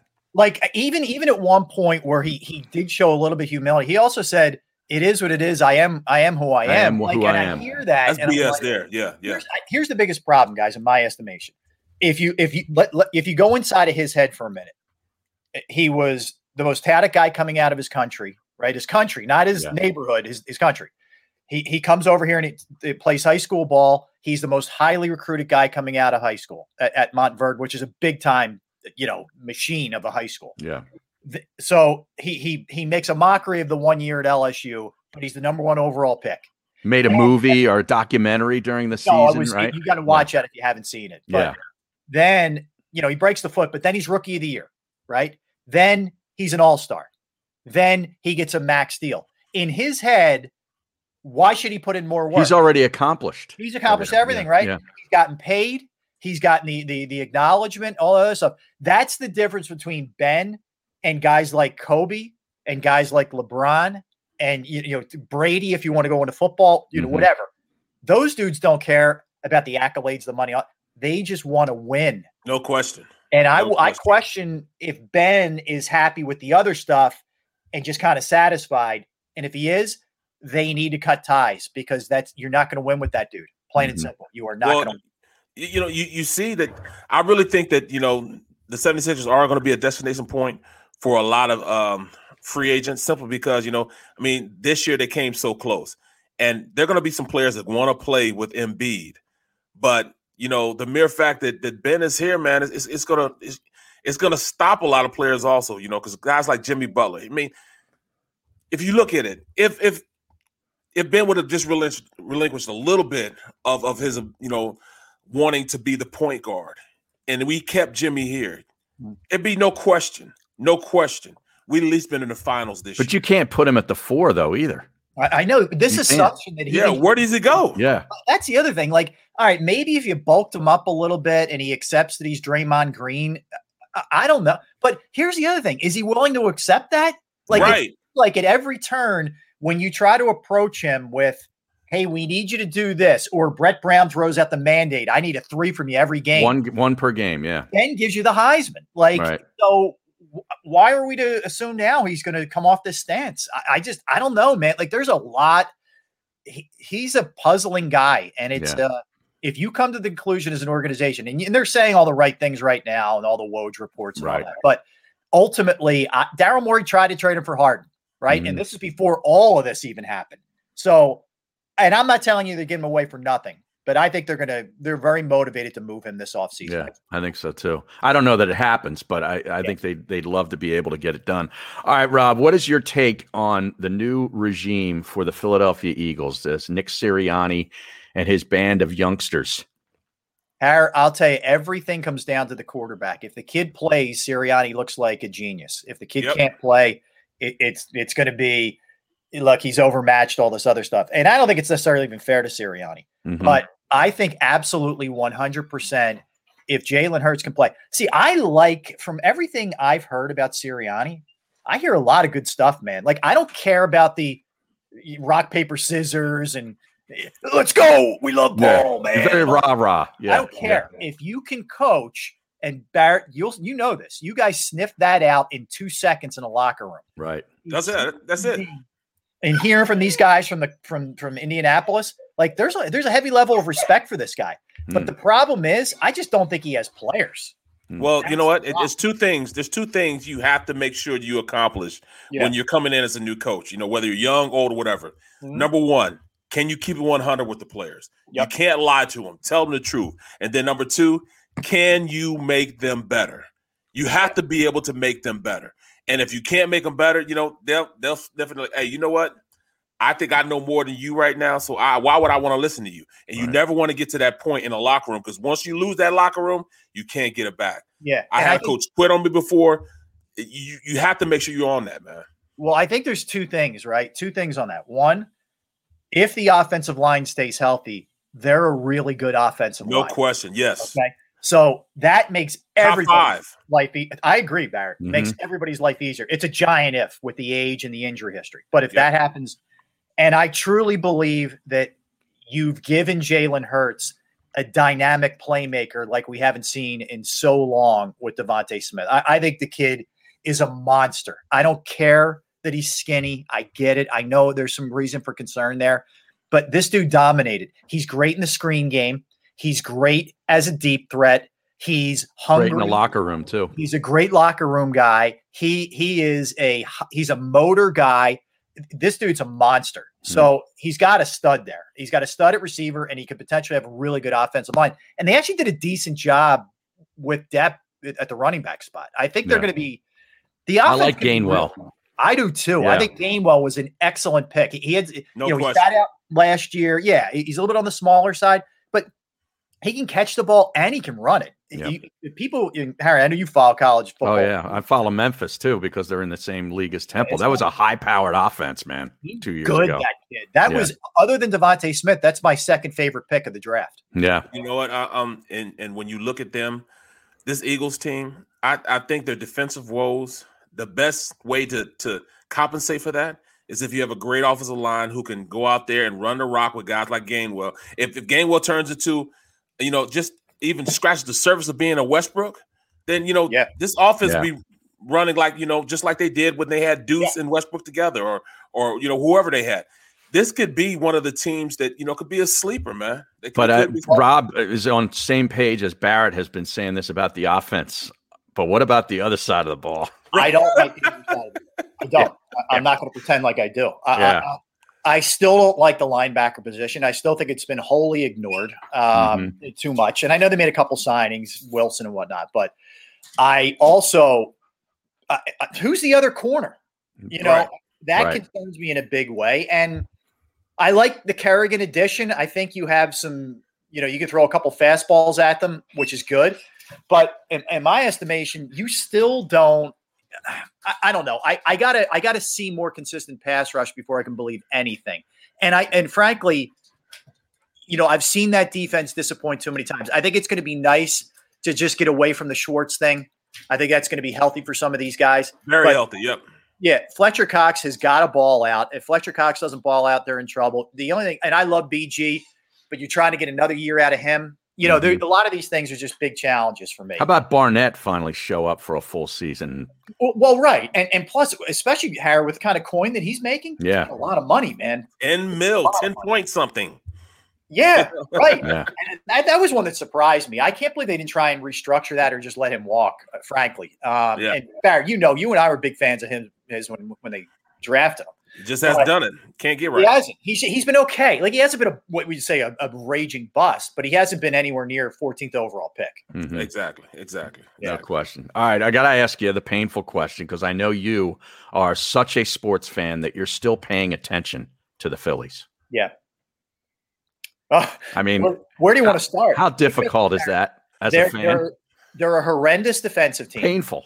I mean, maybe a top five worst defensive team I've seen in Phillies history, and I've seen a lot of bad Phillies baseball. uh, they are they lack the clutch gene when it comes to hitting. Okay, mm-hmm. they other than Zack Wheeler, who and, I, will give him the last start. That everybody has a bad whatever once in a while. He's been a stud. Nola's underachieved. Eflin's been okay. Four and five's a disaster. And the bullpen, while it's not historically bad, is bad. awful. It's awful. And uh, let's throw one more into this fun mix, right?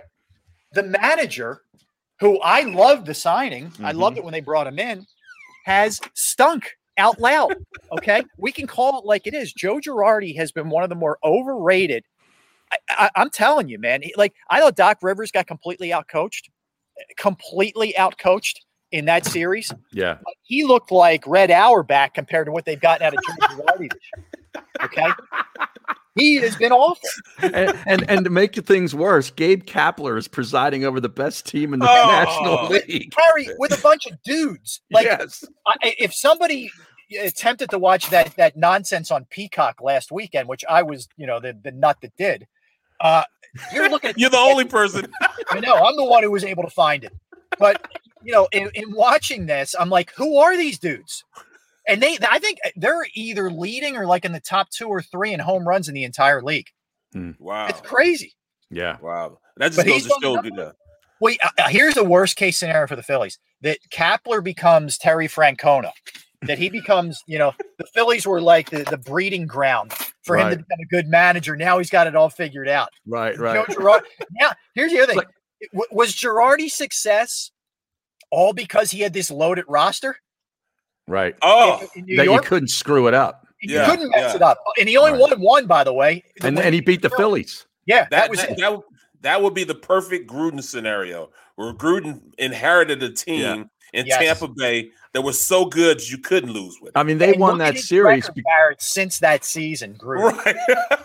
they won that series because they had to we had to pitch Pedro too much. Yeah. And I mean, A-Rod, it was broken down Pedro. Game three, A Rod hits a camera for Fox that's jutted out of the uh, off of the fence. It was actually an illegal setup. He hits that. If he doesn't hit that, Phillies probably win that game three. I was sitting there at that game three with my son and they may win the series. And Girardi might not have had any in all those years in New York. He was wow. like Bobby Cox. Jeez. Wow. Wow, this is great. Stuff. Don't do it to us, man. Don't do it. Why would you even put that in my head now, man? Why would you do that to me, bro? Right, I mean, by the way, we went from like five minutes ago to the Philadelphia sports scene looking great. Yeah. Like right. now, misery. It's awful. It, it's yeah. back when Barrett and I were doing breakfast on Broad, and every team sucked, bro. And they were blaming us. That? How? and, uh, yeah, and, and how about Hakstol got hired uh, the other day for, for the Seattle I, Kraken? I feel like someone's going to wake you up and say, "April Fools." Yeah. Right. How did this really happen? We didn't just. We're not still in a pandemic. Uh, yeah, uh, right, right. It's still 2020. It's still 2020. Right, right. Uh, All right, Rob. Is, man. We appreciate you, bro, man. Appreciate a couple of minutes. Enjoy your. I love uh, you guys. You guys are my boys, man. Well, I see, I, I, every once in a while, I need my rant, man. You know, you're the perfect person to give me my rant, bro. Now, you when are you on WIP? When can the people catch you? Every I'm generally every Sunday, uh, either before or after the Phillies. So I'll be on. uh at, Oh, that's a fun show. You, you talk about digging digging out of something, man. It's a dig, baby. You know, you know what I do, man. I call every once in a while. digging out of stuff. Rob, Rob and I were excavators back in the day. That's why my last my last name's you know, Robbie E. Not Yeah. Ellis. Extra name. Uh, you know, hey, you know what, man? I, I call, I call, I call a show every once in a while, even though I'm, I'm supposed to be banned from from WIP and 97.5. I still call the host and make him put me on. So Wow, I that's bombarded him and him and Ray Ray uh Ray Diddy one day. It. It was awesome, man. Great. Anytime, anytime, boys. That's awesome. Thanks, Rob. Have a great you, weekend, man. You guys are the best. Thank you. All right, right, there bro. he is, Robbie. I, I, lo- I love, I love how passionate he is, and it's it's just it's great. I I miss him. He dog, he, he keeps it real, man. You know, 'cause like I said, the first time I got on um I got on Breakfast on Broad, Yeah, it's a two hour show. right. And for the first week, I might have said 25, 30 words the entire week. Now, what out of the month? What month did that start? Was that during? in March? oh, okay. They started in March. They All right. start. We started in March. No, we started April. It was April fifth. We started April fifth, and at that time, it was uh, it was um, fifteen. Yeah, it was two thousand fifteen. Okay. Everybody sucked. Mhm. Every single team sucked, and I can remember going out and and we we did like a um, the the well no the Flyers the Flyers have won eight games in a row, but only one person could talk Flyers. Well, two people. It was it was basically um, you know Rob Rob Mhm. could talk it, and then we had Sarah. Sarah could talk. it. Sarah's a hockey person. Yeah, yeah. But I was just getting versed, and I, I didn't really know what a blue line was. I was just learning how to, you know, really talk about hockey. What I'm looking Right. at, you know, I didn't, I didn't understand anything about it. You know, rotation. I didn't I didn't understand a thing, man. I didn't know what a third and fourth line, Line changes and all that stuff. Yeah, but I could talk about what goes on in the locker room. So that's the only really thing I could contribute at the time because I didn't know because I wasn't going to just say anything. I just didn't even know anything about. Right, I wasn't right. going to do it, you know. But I can remember my girl Jillian. Jillian was like, "Well, we're not talking hockey." They were like, "What do you mean? We're not talking hockey? I don't know hockey. Barrett's not well versed at it. Only you two know it. I'm not Mm-hmm. talking." okay. But the rundown, she was in charge of the rundown. Right. So she would alleviate all the all the hockey out of the rundown. So talking Oh, so about she didn't. hot. You didn't even put it in there. I mean, it's like you know one of two sports that was going on at the time, right? and she took it out. It was funny, man. Oh, it was, it man. was crazy. You know, Nobody cares about hockey. Rob would go nuts. Yeah. nuts, man. It- that was one of the greatest. That was the, one of the greatest times I had, man, being on TV, man. Just just Yeah. watching all the you know stuff that going on, you know, and people doing this, people doing that. I'm not doing this, you know, or you know, just like I said, man. I we're supposed to be at four o'clock. I would on on purpose come in at four o five just to piss people off, man. Uh-huh. That was- It was cool, man. I well, I. I remember those days because that's when Rob and I were doing the midday show. Right, right. He And was Rob- taking poor, naps in the car. Poor Rob would, you know, would get in there at, you know, your place at 4 a.m. So he's up Yep. at, you know, he's up by 3.15, 3.30 at the latest, right? And he's in there for those production meetings. Then he does the two hour show. Then you'd have the post pr- pr- show production meetings Yep. about the like next a- that was like 45 minutes. 45 minutes. So 945, you know, he's got to get in the car and jet to come to the station. And if he did get there early, he would take a five minute car nap in the parking lot. And literally, he would come in looking at like 958, like the weight of the world was on his back. I felt so bad for him. I'm like, dude, he's already put in a full day, and now he's got to do a four hour radio show where we got to try to get phone calls on a you know on a bad Phillies team. Let's you know, let's say. It was, Oh. and then at you know at two o'clock, then he'd have to go and you know maybe pick up his daughter at school. Like his day Yep. wasn't done. No, I don't know how he you did it. Then he got to pick up guys, girls from practice. He got to pick up the guys from practice. Yeah, you know, it, was- it I was- don't know how he did it. bro. He's a he's a you know he he was a commando, bro. He was Yeah. a commando, man. He come, he wouldn't know what was going on, man. He wouldn't. He, he, he it'd be four o'clock in the morning. Like, uh, say what? What? Yeah. Oh, oh, oh, okay. All right. Yeah, you lose track of like what day it is, Yeah, like because every day just runs into the next. Yeah. All right, we're going to take a quick time out, and we're going to be back. Uh, our buddy Kevin Kinkead, who we had on the show this week, we actually germinated an idea for him for content on Crossing Broad, and we're going to discuss that and a whole lot more when we get back right here to the middle on the JAKIB Media YouTube channel. If you missed any of today's show on the JAKIB Media channel, listen to the podcast on your way home. Available on YouTube, Apple, and Spotify. Ah, the savoring taste of a good bag of beef jerky is so enjoyable at any time of the day, as long as you can find it. Here's what we suggest. Pure Bull beef jerky is our answer, and soon it will be yours. Locally produced in the Philadelphia region, this high quality, healthy protein snack is easy to secure. Go to steersnacks.com and you'll see hot garlic, tropical heat, Pure Bull dry rub, and our favorite, Huck and. What's that? Huck and. Go now to steersnacks.com. In the Wildwoods, our free beaches are spacious and welcoming with plenty of room to spread out. Your seat will be waiting for you when you're ready to visit. The Wildwoods, creating cherished family memories for generations. Attention women of South Jersey and the Delaware Valley. Sign up right now with Our Lady NRA instructor, Nayara Andrzak, who will teach you gun safety as part of this three-hour safety class, which is being held at Delaware Valley Sports Center in Philadelphia.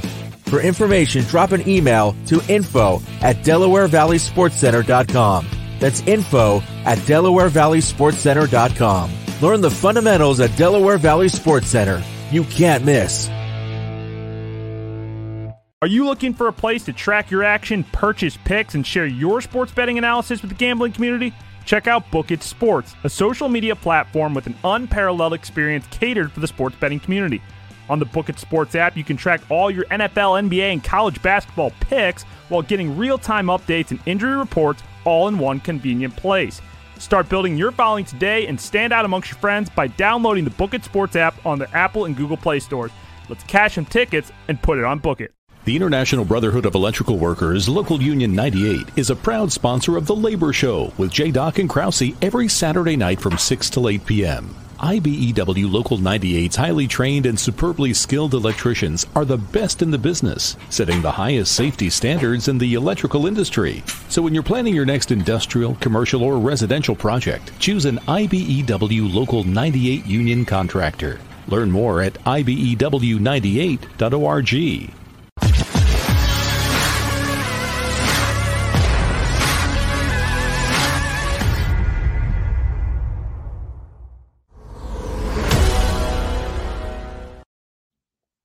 And welcome back to the middle, JAKIB Media YouTube channel. Don't forget uh, Birds 365 every weekday from 8 a.m. to 10 a.m. And then uh, the middle, stacked in the middle. And then we have 4 to 6, Dan Sileo and the National Football Show uh, with some tremendous guests. But we had one of our tremendous guests from this week uh, is Kevin Kinkead, who routinely appears on this show uh, because he's great and because you know he writes great stuff at Crossing Broad. He gives content. He is a content machine. Oh okay? no, he's, he's one of the best at that, bro. Yes, and when we were talking this week about it was the day after I believe the Sixers had lost, and it was the Kevin Huerter game, Huerter game, mm-hmm, right? Mm-hmm. So we're talking. I said that would be a great Mount Rushmore, just like you know white dudes that killed Philadelphia sports teams. And sure enough, I look today, Friday's Mount Rushmore. I'm on crossingbroad.com. Random white dudes who absolutely killed us when we weren't expecting it. So, so that he's got the you know the picture of the, the Mount Rushmore with the Phillies cap on, a Sixers cap, Flyers, and Eagles, and he even has the bimbo in there for the soccer because he's a big soccer honk. Huge soccer honk. Yeah, huge soccer honk. All right. So number one is Kevin Huerter, the inspiration for this article, a ginger he scored 27 points on 55% shooting in game seven against the Sixers in the Eastern Finals. By himself, he killed us. Yes, this is one. This one is always going to sting because the Sixers held Trae Young to five for 23 in the same game. Right. It's just un- unbelievable. So that's number one. Kevin Huerter. Next, and I was at this game. This really did sting. This was when I was a baseball fan. Cody Bleepin Ross. Do you remember that in 2010, no. Barrett? No. Game one of the NLCS against the San Francisco Giants. I was there. It was Doc Halladay against Lincecum. Game oh. one. And Cody Ross hit two home runs. Oh. Cody Ross. He's like a guy that you wouldn't even be able to pick out of a lineup. Just a guy. Oh, just yeah, a guy. Right. Yeah, okay. Yeah he starts out this MFer. the Giants claimed him off waivers in 2010 with the goal of blocking the Padres from getting him.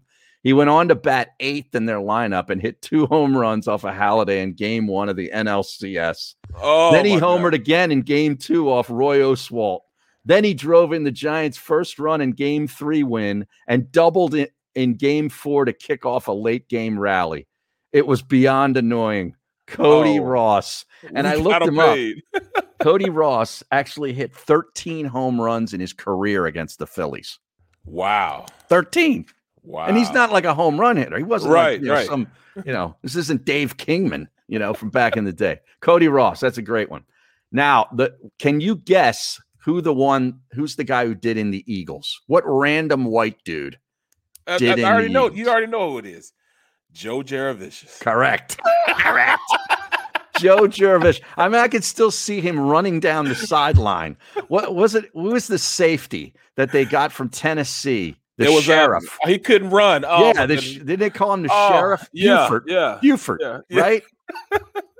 I think Oh, that's who it was. Man, oh, what was his name? No, he was a Pro Bowler too. He was a Pro Bowler. No, what was his name? Um. Oh my goodness. Still have nightmares about this dude streaking down the field in South Philly. How does a guy take a shallow crossing route and go 71 yards down to your five yard line? It and he was a big receiver too. He was like wasn't even 6'5", yeah. yeah, he wasn't He was- fast. He was a big receiver. He was a yeah. Penn State guy. Yeah, Yeah. Yeah. Um, it, it was the only pass he caught all game. Dude caught one of five Wow. targets. Yep. Wow. That was that was incredible. I, I you know I remember watching that game. You know what I'm saying? Because I was out of the playoffs then. I remember watching that game. I'm like, I cannot believe that. That Yeah, was gonna- crazy. I can't believe I can't remember that safety's name. oh my goodness, he was He a came um, over from Tennessee. He was big too. Um, what was his name? Uh, the stream will know. The stream will get in. And, and and the linebacker Kirkland was on Yep, that squad too, right? Ron he couldn't he Kirkland, yep. couldn't move. no, Levon Kirkland was 300 pounds middle linebacker. Yeah. And he was over. He was over 300 pounds then. He was probably hitting about 320 back then. I'm- What was I'm- his name? That was just a that was just a sad game, man. What year was that? Uh wasn't that was that 03? That was 2004, 2003. I think it was 03. Yeah, I think it was the 03 season, I believe. Man, I can't remember. I can't believe it. Blaine Bishop. Blaine That's who Bishop, it right, was. yep. Blaine Bishop. Yep. Yep. Yeah. Yep. Wow. All right. He was a Pro Bowler too, and he was supposed to be, you know, this. And, he, and then he came out after the game. Yeah, um, I'm out here, you know, giving my all. I had, you know, uh, I have a torn, um, no, what was it? A, a torn, gro- torn, Torn groin. groin? Yeah, he had a torn groin muscle. He was trying to play with. Wow. All right. The Flyers representative. This goes back to the 04 Eastern Conference Finals. And he actually played for the Flyers too. Ruslan Fedotenko. Ruslan Fedotenko. He was a Flyer at one point, but he also with the Tampa Bay Lightning. The Flyers lost the series 4 3 at the hands of the Lightning, who got six friggin' goals from Ruslan Fedotenko. yes, the same Ruslan Fedotenko who began his career in Philadelphia as an undrafted free agent. The same Ruslan Fedotenko who was a third liner. Oh no! Come on, man. Yeah, how about that? Now, some honorable mentions. I want to get your take on these. David Freese. David Freese. He um. Wasn't he with the Cardinals? Yeah. Yep. Yep. He was like a, just some like random dude who probably hit a bunch of home runs against the Eagles. Jeff Conine. He used to kill the Phillies.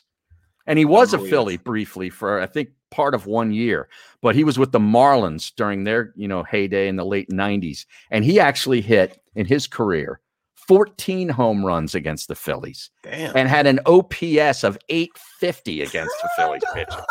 Talk about a killer. Jeff Conine.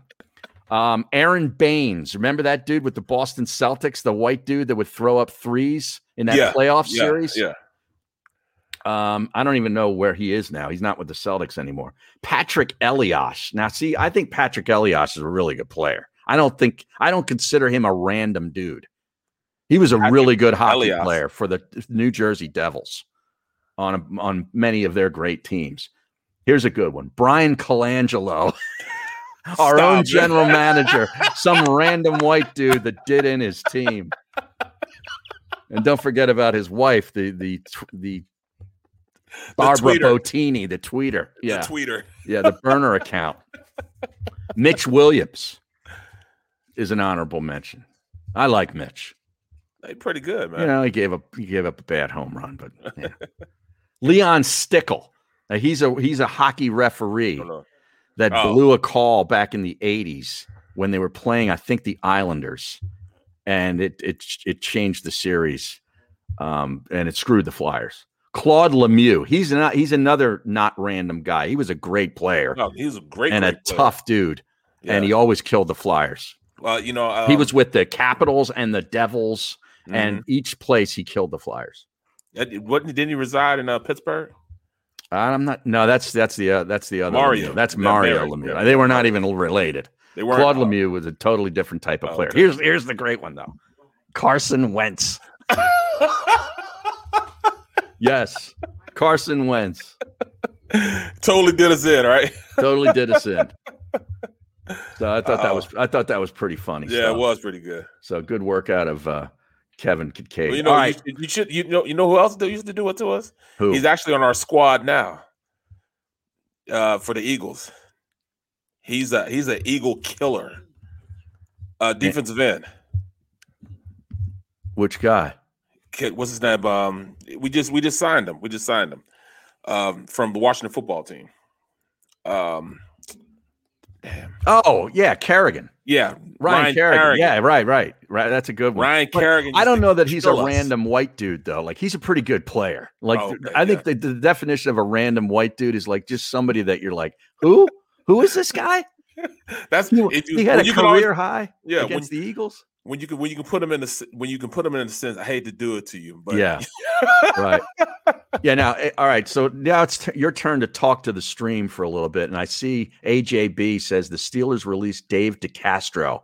I'm sure you saw that. salary dump, man. Yeah, this is a salary dump. Well, he's It been hurt quite a bit too, hasn't he? Yeah, but you know, you're still letting go a Pro Bowl player. You know, Yeah. I can't believe they let DeCastro go. That's that's that's that's crazy. You know, that's that's just one of those things that you know they just needed the salary down. You know, just like you know they cut both tackles from from um the Bears are, are, are gone now. Oh yeah. You know, so yeah, so they just I mean a lot of these teams are just dumping salaries, man. I don't understand it. I mean, look at why are we still have Zach Ertz? Yeah, I- now I'm starting to think. I'm now I'm starting to think that he might just be around, man. Really? Yeah, and and and I think he'll help the offense. I don't think he'll be so mad at the organization that he won't go out there and give them, you know, give them their all. I think he's going to go out there and really try to, you know, bank on himself and be a better player than what they want him to be. Mhm. He's going to be good. Kevin Bloomfield has been asking me for golf picks the entire show. We didn't do a podcast this week because uh, one of our the guy who runs it, Moose, was unavailable, so we didn't do it this week. So there was no picks. Uh, but the place that they're playing is one of my favorite spots uh, up in Connecticut, and it's a horse for course type of place. Guys that? that? always play well play at this place. Always play well at this place. Okay. And there's about six guys that you could pick Kevin Streelman, Patrick Reed, Bubba Watson has won there a few times. Paul Casey plays well there all the time. I would probably have just gone with a bunch of those guys uh, rather than, you know, try to think outside the box and get cute. Um, but then I was watching a little bit yesterday. Paul Casey went like birdied like four holes in a row and then he bogeyed four holes in a row. So, Damn. I mean, it's just crazy game, but it's a horses for courses type of place for me. All right. So there's other questions apparently. Yeah, look at this at Barrett. Joey B has yeah. has been on these. He Yeah. he loves doing this stuff. What was the best city to play in on the road? Yeah, as Um, far as the best and worst hotels and stuff. Uh, probably the best would probably be. That's that's tough, man, because New Orleans is great. Yeah. and um, Tampa Bay is great. It is great. places, you know, I mean, that's I mean, you want to play there, but the best natural grass in the world is playing in, in Tampa Bay, and plus they got some of the best steakhouses in Mhm. the world down in Tampa Bay, also. Now, So we like Tampa Bay. the thing when you were with the Steelers, the road games in the division is not good. Oh, they stunk. You're going to Cleveland and Cincinnati and Baltimore. Right, right. You know, it's it was horrible. Those are like the most, especially Cincinnati. There's nothing in Cincinnati. No, I did a game. I did a game there for Temple, and the, we went. We ended up going out the night before, uh, right next to where the the Reds play, the ballpark down along the river. There was a Mm-hmm. there's a bunch of restaurants there, and it was okay, but nothing to write home about. Well, they say the same thing in Pittsburgh. Though Pittsburgh really didn't have anything either. You know, um, you know our big thing in Pittsburgh. You know, for um, for we go to dinner like at um, uh, inside inside the the baseball stadium. hmm There's a um, steakhouse inside there, so we go in there and and watch the game while we you know have a steak, and that was like the, the biggest thing we did. And and and um, while we're there in uh in, in Pittsburgh. You go to Baltimore. Baltimore was cool because you go to the harbor and get some good seafood. Well, that true. Was, that was pretty cool. Yeah, Um, there's nothing in Cleveland. You know, you go to the flats in Cleveland, but you really didn't want to. that's where all the bars are, right? Yeah, The down in the flats. Yeah. Well, other than that, man, it was. It was like, So, like, what's what's that like? The night you let's say you get in on a Saturday to go to to Cleveland to play Sunday, one o'clock game. Yep. Uh, what what was the routine like? The meetings and, First of and all, how you- much time did you have to yourself? First of all, you ride a bus down. Oh wow, So you're on a bus. It's like four buses. You know, every, each guy has a you know a, a whole row to himself. You know, Right. two seats to himself. But still, you're on a bus. You're driving. It's only an hour and a half, two hours to Cleveland. Hmm You get to Cleveland. You check in your hotel, and there's nothing or nothing around. There's not even people walking around. I mean, it's worse than Pittsburgh. There is nobody even walking around the city when you get there. really? Yeah, I mean, you don't see, you barely see anybody uh, in the streets. You know, and the colder it gets, the less like you are to see people. Right. Um, Baltimore was cool. Like I said, you go down to the harbor, even if it was cold. You know, there's always great food down there. Great, right great now, food. did you have to play at that old stadium, the Cleveland Municipal Stadium, before they made the new one? Yeah, I did. I Oh, that that was a dumps dump, wasn't it? it was right along the lines with um with with playing in Seattle, playing in Philadelphia. You know, playing in the vet. Oh, so the Kingdome. Yeah, That was bad, nasty. right? Oh, that was real bad, man. Um, some of the worst stadiums I played in was Three Rivers. Yeah, was a bad well, that one. was like the vet. concrete. That was like the vet. Yeah, Like playing on concrete. Um, Seattle- Cincinnati's was like that too. Cincinnati was bad. Yep. So you know, as the as the you know the turf got better, you know, hmm people started building the new um the new arenas and the new stadiums and stuff. You know, but Yeah. now, man, it, I mean, great place to play. Like one of the best places to play. Like I said, is Tampa Bay because the Yeah. grass is that Bermuda grass. I mean, it's, it's it's like you can lay down in it, man. It's like you know, it's better than a golf course. That's how I did a couple games there on the field. You're right about that field is perfect, and that's a real easy stadium to access, like Yep. the the press box and things. Because I'd have to go up and down, and uh, I love doing games in that stadium. Right. You know who else has a nice stadium that you know that they don't give him a lot of credit for? Baylor. Oh yeah, Baylor's a I it's right along the river. You know, that's, we pretty. got the nice stadium. statue of Robert Griffin III right there too. Right. Yeah. Right. Right. That's the Brazos River that goes So- right by there. One of the best places I, I went to do a college football game is, and um, in is um Tennessee. Tennessee Oh, yeah. Tennessee has a nice. That's right on the river, river, too. Yeah, you see all those Neyland boats. Stadium. It's like a hundred and some thousand seats in. Beautiful. Yep. thing. And then it's, Yeah. you know the, it's a nice, nice looking stadium, man. Really Yeah. nice looking stadium. Um, They got the checkerboard end zones. You know, the orange and white checkerboard. I hated go. I, I hated doing games in Georgia because it's one way in, one way out. It's the worst traffic in the world. Penn State is like that too, man. Yeah. Oh I yeah. hate to do it to you, Penn State, man, Yeah. but you get you, you just don't even don't even think you're going to leave that stadium and think you're going to get out without at least waiting two or three hours in traffic. no, you need a helicopter to get out oh, of there. no question. Yeah. There's no question, man. So, I mean, if you do a game there, you just sit there, you just wait, man. I I I'd literally wait like three hours before I even attempt to leave to drive back to uh back to Philly. It's horrible. One road in and one road out. All right, Barrett. What training camp back in the day had the best chefs or food? Actually, I was in camp in Cleveland Mm, before they tra- they sent me to um to the to the Broncos. hmm When I say it was amazing food in Cleveland, I mean they figure there's nothing else there. They gotta feed you right. They had steak, lobster, and shrimp every single night for dinner. Lunch was unbelievable. You know, they I mean, even breakfast, you know, handmade omelets. They give you the works there. They treat you well in Cleveland. Nice. You can you can give you can give your clothes and they'll dry clean your clothes for free. Wow. It was Free. incredible, man. Oh yeah, yeah. I mean, I can remember um Big Brown. Um, they call him Zeus. Zeus would get his his suits. They would send his suits out, you know, dry clean. He would have like two checks in his suit that he hadn't even cashed yet because he really didn't believe in banks and all that stuff. he have two checks, and then each check is like three hundred and fifty thousand dollars a piece in his pocket in his suit. I hope they weren't endorsed. No, they weren't endorsed. Okay. Okay. Still though, you know, he hadn't he hadn't even opened them up yet. Wow. I'm Must like, be Zeus, nice. What's up, man? That's what I'm saying. Like Zeus, man, what, what's up with that, bro? Zeus was papered up, man. right. You know, to have hey, I've been told uh, Xander does have the pictures. So let, why Oh, don't we yeah. pop those up here so that people can take a look at it? This is Barrett's kitchen. Yeah, that's see, that's see, we're just redoing it. It used to be all white with black countertops. That looks she changed nice, it up, man. you know. Yeah, man. She just really doing a nice job, man. They're doing Yeah. really nice job. You got like an island sink out, or is that is that the sink Yep. in the island? Yeah. No, that's the that's the, the um, stove. the stove. That's the, Okay. that's the thing. Got the country sink in there now. You know, Yeah, she got brand like new farm sink. Well, really, and uh, that's the floor she just got done too. Uh, uh, in our foyer, the Boy, floor. Those are new chairs for the for the for the kitchen, She's spending that money. bro. It's, it's Whoa, blowing man. out there so fast, bro. So fast, man. You know, We got oh, there's another one of the kitchen. yeah. Yeah. But All yeah, right. man, they're doing a That's great cool. job with it. Good great, stuff. Great job with it. I know that people want to see that. All right, one final timeout, then we have overtime. And uh, our buddy Jimmy Kempski wrote a dumpster fire article on the Philadelphia Eagles and why they will be a dumpster fire. We'll go That through that easy. really quickly on the other side and wrap things up here for a big week on the middle right here on JAKIB Media YouTube channel. If you missed any of today's show on the JAKIB Media channel, listen to the podcast on your way home. Available on YouTube, Apple, and Spotify.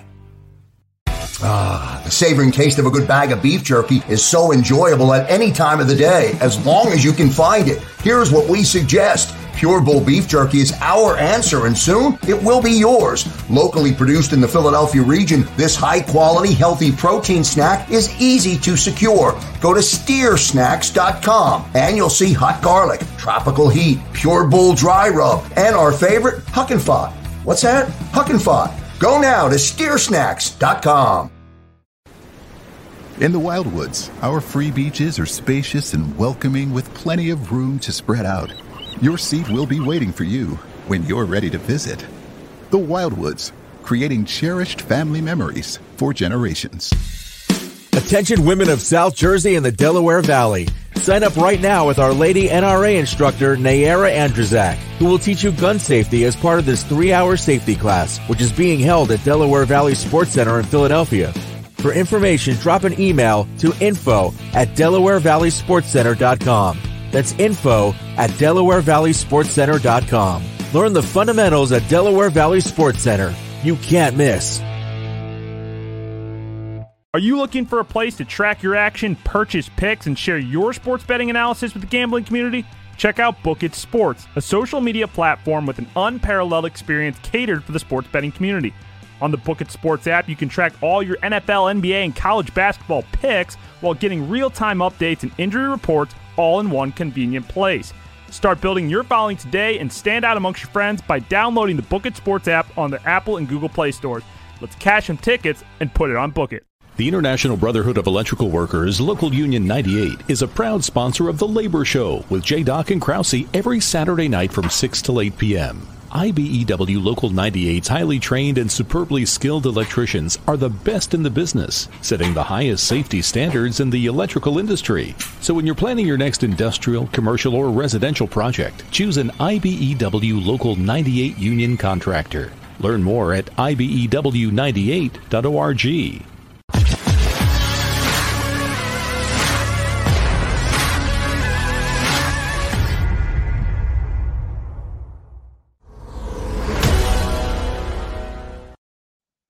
All right, we're back on the middle for overtime on a Friday, and might as well finish it up with a little football discussion uh, to make it a football Friday, Barrett. And I saw this this morning. We went through this with the other NFC East teams. Um, I don't know if we got through Dallas's, but uh, No, we got, didn't get through Dallas. We got we got into it at least. Mhm. He put out today, he being Jimmy Kempski at Jimmy Kempski on Twitter, why the Eagles will be a dumpster fire. And of course, this is a tongue-in-cheek kind of thing. It's it's fun. Number one, Barrett. It's now. Oh no, wait, that's the Dallas Cowboy one. Hold on, hold on. My bad. Let me open this up. So I was like, that's not the Eagles. You don't necessarily buy into this either. You don't Relax, like you don't like thinking about negativity No, I don't, man. You know me, bro. With the regards to your football team, at least. I can't, man. You know, right. I got half full, bro. Half full. Here it is. Number one, they wrecked their Super Bowl roster in record time. I don't believe that. That Super Bowl roster had to be wrecked, disassembled. You know, they were all old. Hmm. well, he's talking about like uh, they selected JJ Arcega-Whiteside. Right, right. Uh, they selected Jalen Reagor instead of Justin Jefferson. They traded Oh, up for Andre Dillard, who is still a, a major question mark right, right, now. right, right. Used a second round pick on a quarterback. Uh, whiffed on Sidney Jones, Rasul Douglas. He goes on and on. Um, you know, and how it, it has affected the cap and everything. Number two, there's a new head coach. Somebody had to take the fall for 2020, and that somebody was Doug Pederson. That's definitely true. Definitely true. I, you know, it, I, it, I, more and more I think about it, I don't think that he wanted to be here anyways. Doug. You want to be yeah. Doug? No, Doug I think he, here? I think he tanked it, man. Yeah. I think he, I, I he take the really do. interview. He take Yeah. the exit interview. yeah, right. You know, it's like he's collecting a check, not having to work for a little while. You can play Six golf, million. you know, Oh, and just cash that check. And then knowing that next year, when there's six or seven openings, you know, he'll be right up there at the, at the front of the line. So, I would look, look. He, he's he's down in Tampa right now, living life. yeah. Is that where he is? Yeah, yeah. He's down there. And he goes through the the ages of all the, the assistant head coaches. It's pretty stunning when you start looking at some Oh, of these yeah. guys. Gannon's we- 28. I mean, uh, 38. Yeah. Gannon's 38. Um, Clay is 29. Yeah, 29. Yeah. Sirianni's 40. 40. And uh, Sti- Stitchum is what, 35? Uh, I think so. I just rolled Crazy. Th- number three is the quarterback situation. The quarterback factory is always busy, and it remains to be seen. I mean, who knows? Maybe Jalen Hurts will be great. Yeah. You know, I'm, I'm hoping, man. The wide receiving core still isn't good. I no, I, I beg to differ on that. I think they're they're they're gonna be good. They they have to go through the process of showing that they're good. But I think they're good. They're fast. I see speed there. I see Mhm. some athleticism there. It's not like you know when we had guys that were just possess. We had the biggest roster of possession receivers I've seen in my life. JJ Arcega-Whiteside. You had Alshon. Alshon, guys yeah. that just weren't you know blazers that could really Fulgham. get open. And Fulgham, you know, Yeah. Is actually a he's actually a possession receiver. You know what I mean? Yeah. He he he just, you know, he I think he given another opportunity, I think he can still play up to that level. If and that's only if they go to him. Hmm. Carson just stopped going to him. Yeah, yeah. yeah. Don't remind me. All right, number five. Their offensive linemen are old and or injury prone. I say injury prone. I don't think well, the- with the exception of center, I don't think they're that old. I mean, what? Well, Seven yes, years? uh, Seumalo's 28 in October. That's not old. Nope. Kelce, 34 in November. He's old. He's old. Yep. Brandon Brooks, 32 in August. Yes, That's getting there. Yep, yep. Um, let's see. Lane is Mailata's young. Lane Johnson's 31. 31. Yeah, he's Wow. 31. They right on the cusp of it. But this is where you know guys really start coming to their own and being great. Mm-hmm. You know what I'm saying? This is the, when they're up at the, the top of their game.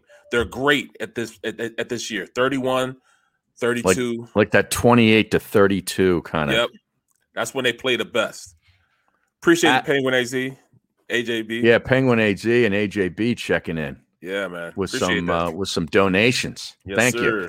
I don't know where they go, but thank you. Right. I don't think I see it. I've never seen it. All right. As always, number six says, as always, the cornerbacks are bad. Very bad. Yeah. Very, very bad. Eh, you know what? And we have, I, I think we have something against going out and getting DBs that are over five, five eight. Mm-hmm. We have three DBs that are five eight. Yeah. And to say they're not going to be any good at it, but it's harder when you're playing against guys that are six two, six three, like in Dallas. Right. You know He what I mean? He copies in a tweet from Brandon Lee Gowton, of course, uh, Bleeding Green, uh, where Darius Slay was asked if there was any talk about the Eagles giving him more help against DK Metcalf. The quote, hell nah. I don't need no help. Next question. That's great. All right, number seven, Barrett. You love this. And the linebackers. Oh my goodness. Now you know what? I, I you know I can't sugarcoat. I got to tell the truth, but I like Singleton. Singleton. Yeah, I do too. I think Singleton's going to be a really good linebacker. Now that he's a full time starter, he can Mhm. grow with this um with this this this defense. He's going to be good. T.J. Edwards, great run stopper, but how many Mhm. teams run the rock like that? Right. Um, you look at Wilson. Wilson's a good all around pass uh defending linebacker. So you know on on, on passing downs, He's the player they got from Minnesota. yeah, Minnesota. He, him, and, and Singleton will be able to play very well in their nickel situation when they run big nickel because they're probably going to bring in the safety, the new safety that they just uh, brought in, or, or the, maybe they'll have K'Von Wallace be that third safety in the box, like in the linebacker type of position that they had Malcolm Jenkins in. Yeah. Now, if they run that a lot and they run that more, I'm pretty confident in, in the linebackers that you know Wilson and Singleton can make something happen. But you know, it depends on who they have in the box as a linebacker. Yeah. If you have somebody that's you know scared to go up there and hit or, or not big enough to go up there and make a play, then we're in trouble. We're in a lot of trouble. But what's the, I mean, Jacoby, if they get Jacoby playing, he's the size of a linebacker. In fact, he's the same size as our linebackers right now. He's like Mhm. 230, you know, playing safety. You So love Shaun Bradley too. Yeah. Yeah, you love him. He's he's a he's he's a he's a single single uh single digit guy. yeah. I mean, he He was at Temple. Yeah. he's intense, man. He don't play around. He's one of those guys like in practice where you have old players like, man, you know, chill out a little bit, man. You know, you ain't making the team today, man. Chill out. Mhm. He's one, no, I'm going full speed. He's Right. going full speed and hitting everybody, bro. He doesn't care. Now we're talking about age. Jackson Avian says, "Hey, what are you guys talking about, man? Brady's over 40." Right. now, with all due respect, we there are certain athletes that you can never use in an argument. Okay, Brady is one of them. All right, Brady's it's- one of them. And he's, he's he doesn't eat strawberries, so you know you can't talk about I know, man. I know. And then he points out Jackson says the donations are for the over under bets. So these go to Eytan to help pay for his losses. That's what he's saying. that, that might be true. All right, number eight, their best and most expensive defensive player is in the decline. Fletcher Cox. Fletch, yeah, Yeah. Well, I think Fletcher he's going to have to go out there and sh- you know shut people up. He's going to get that criticism because he's Mhm. the number one guy. He's the one that makes that defense roll. If they if if he has a great season, the defense could be great. Right. But you know he has to draw the attention that he's been drawing, and you know according to you know a guy that I trust, you know in in, in his analysis of of defensive linemen, I Yeah. think that you know he's going to have to play at another level to be, you know, talked about like he's, you know, uh, Aaron Donald. the season could go very badly out of the gate is number nine and he points to all the point spreads uh, for every game there's point spreads for every game already and the eagles are underdogs in every one of their first seven games and the eighth the eighth game against the lions is a pick 'em they're only favored in two games the entire season Or what is that? their favorite Detroit? week week 15. No, that's a pick 'em. Oh. Their their week 15 game against the Washington football team, they're a point and a half favorite at home. And then the next week against the Giants, they're a one and a half point favorite. That's it. Wow. Number 10. The Eagles themselves know they're going to be bad. when asked where he and Doug Pederson differed on their vision of the franchise's direction going forward, Lurie seemed to almost warn that the team's focus was not on the short term. so this is the this is the rebuild year. Well, they're not according to um, to them. Mhm. Well, least not according to Jalen Hurts. He's Yeah. going out there playing for his life, bro. So, and that's that's something you can't you can't put a dollar amount on that. You can't put a line amount on that. You know, Right. He's out there playing for his life. So, All right, we'll final man. question from the stream. John Shelton says, "How many golf balls does Barrett pack for 18 holes?" 18 holes, at least 18 golf balls. 18. We're, we're so we're sitting right around about 24 golf balls. so you that's know, two boxes holes. of balls. Yeah, easy. Wow. Easy. Why do you think I always go get the, the you know the freebies? The That's- remember I- cheapies. Remember I, told you about the Nike balls? Yeah, they don't make yeah. anymore. No, they that's because that, they don't make them anymore, and that's the all golf balls I was given you know, over the years of going to these things. So now, will you collect? You're going to be collecting some balls on Monday when you're at this event. They'll probably give give out some balls, right? Harry, it, I'm, I'm, i go in there and they give you a gift bag and they give you, give you they usually give you one sleeve. Right. I ask for three extra sleeves, right, of balls. But then I also have that fishing ball um thing that the telescope. Yeah, yeah, I yeah. go I go and I and I go in the water and get those balls out too. Because I know, You know, it's bad. if they've been in the water too long, they're no good to hit. You act like I'm gonna hit him anyway. on that note, uh, we'll say goodbye. We appreciate everybody checking in this week. Uh, if you Good haven't, bro. if you Good missed any of it, go back on. You know, it's all podcasted. It's all you know, cut up on the JAKIB Media YouTube channel. Stay tuned for Dan Sileo today. Birds 365 starting up the week again on Monday. Eytan will be back Monday, I assume. Barrett is not, uh, but we'll have the whole band back together on Tuesday. Have a great weekend.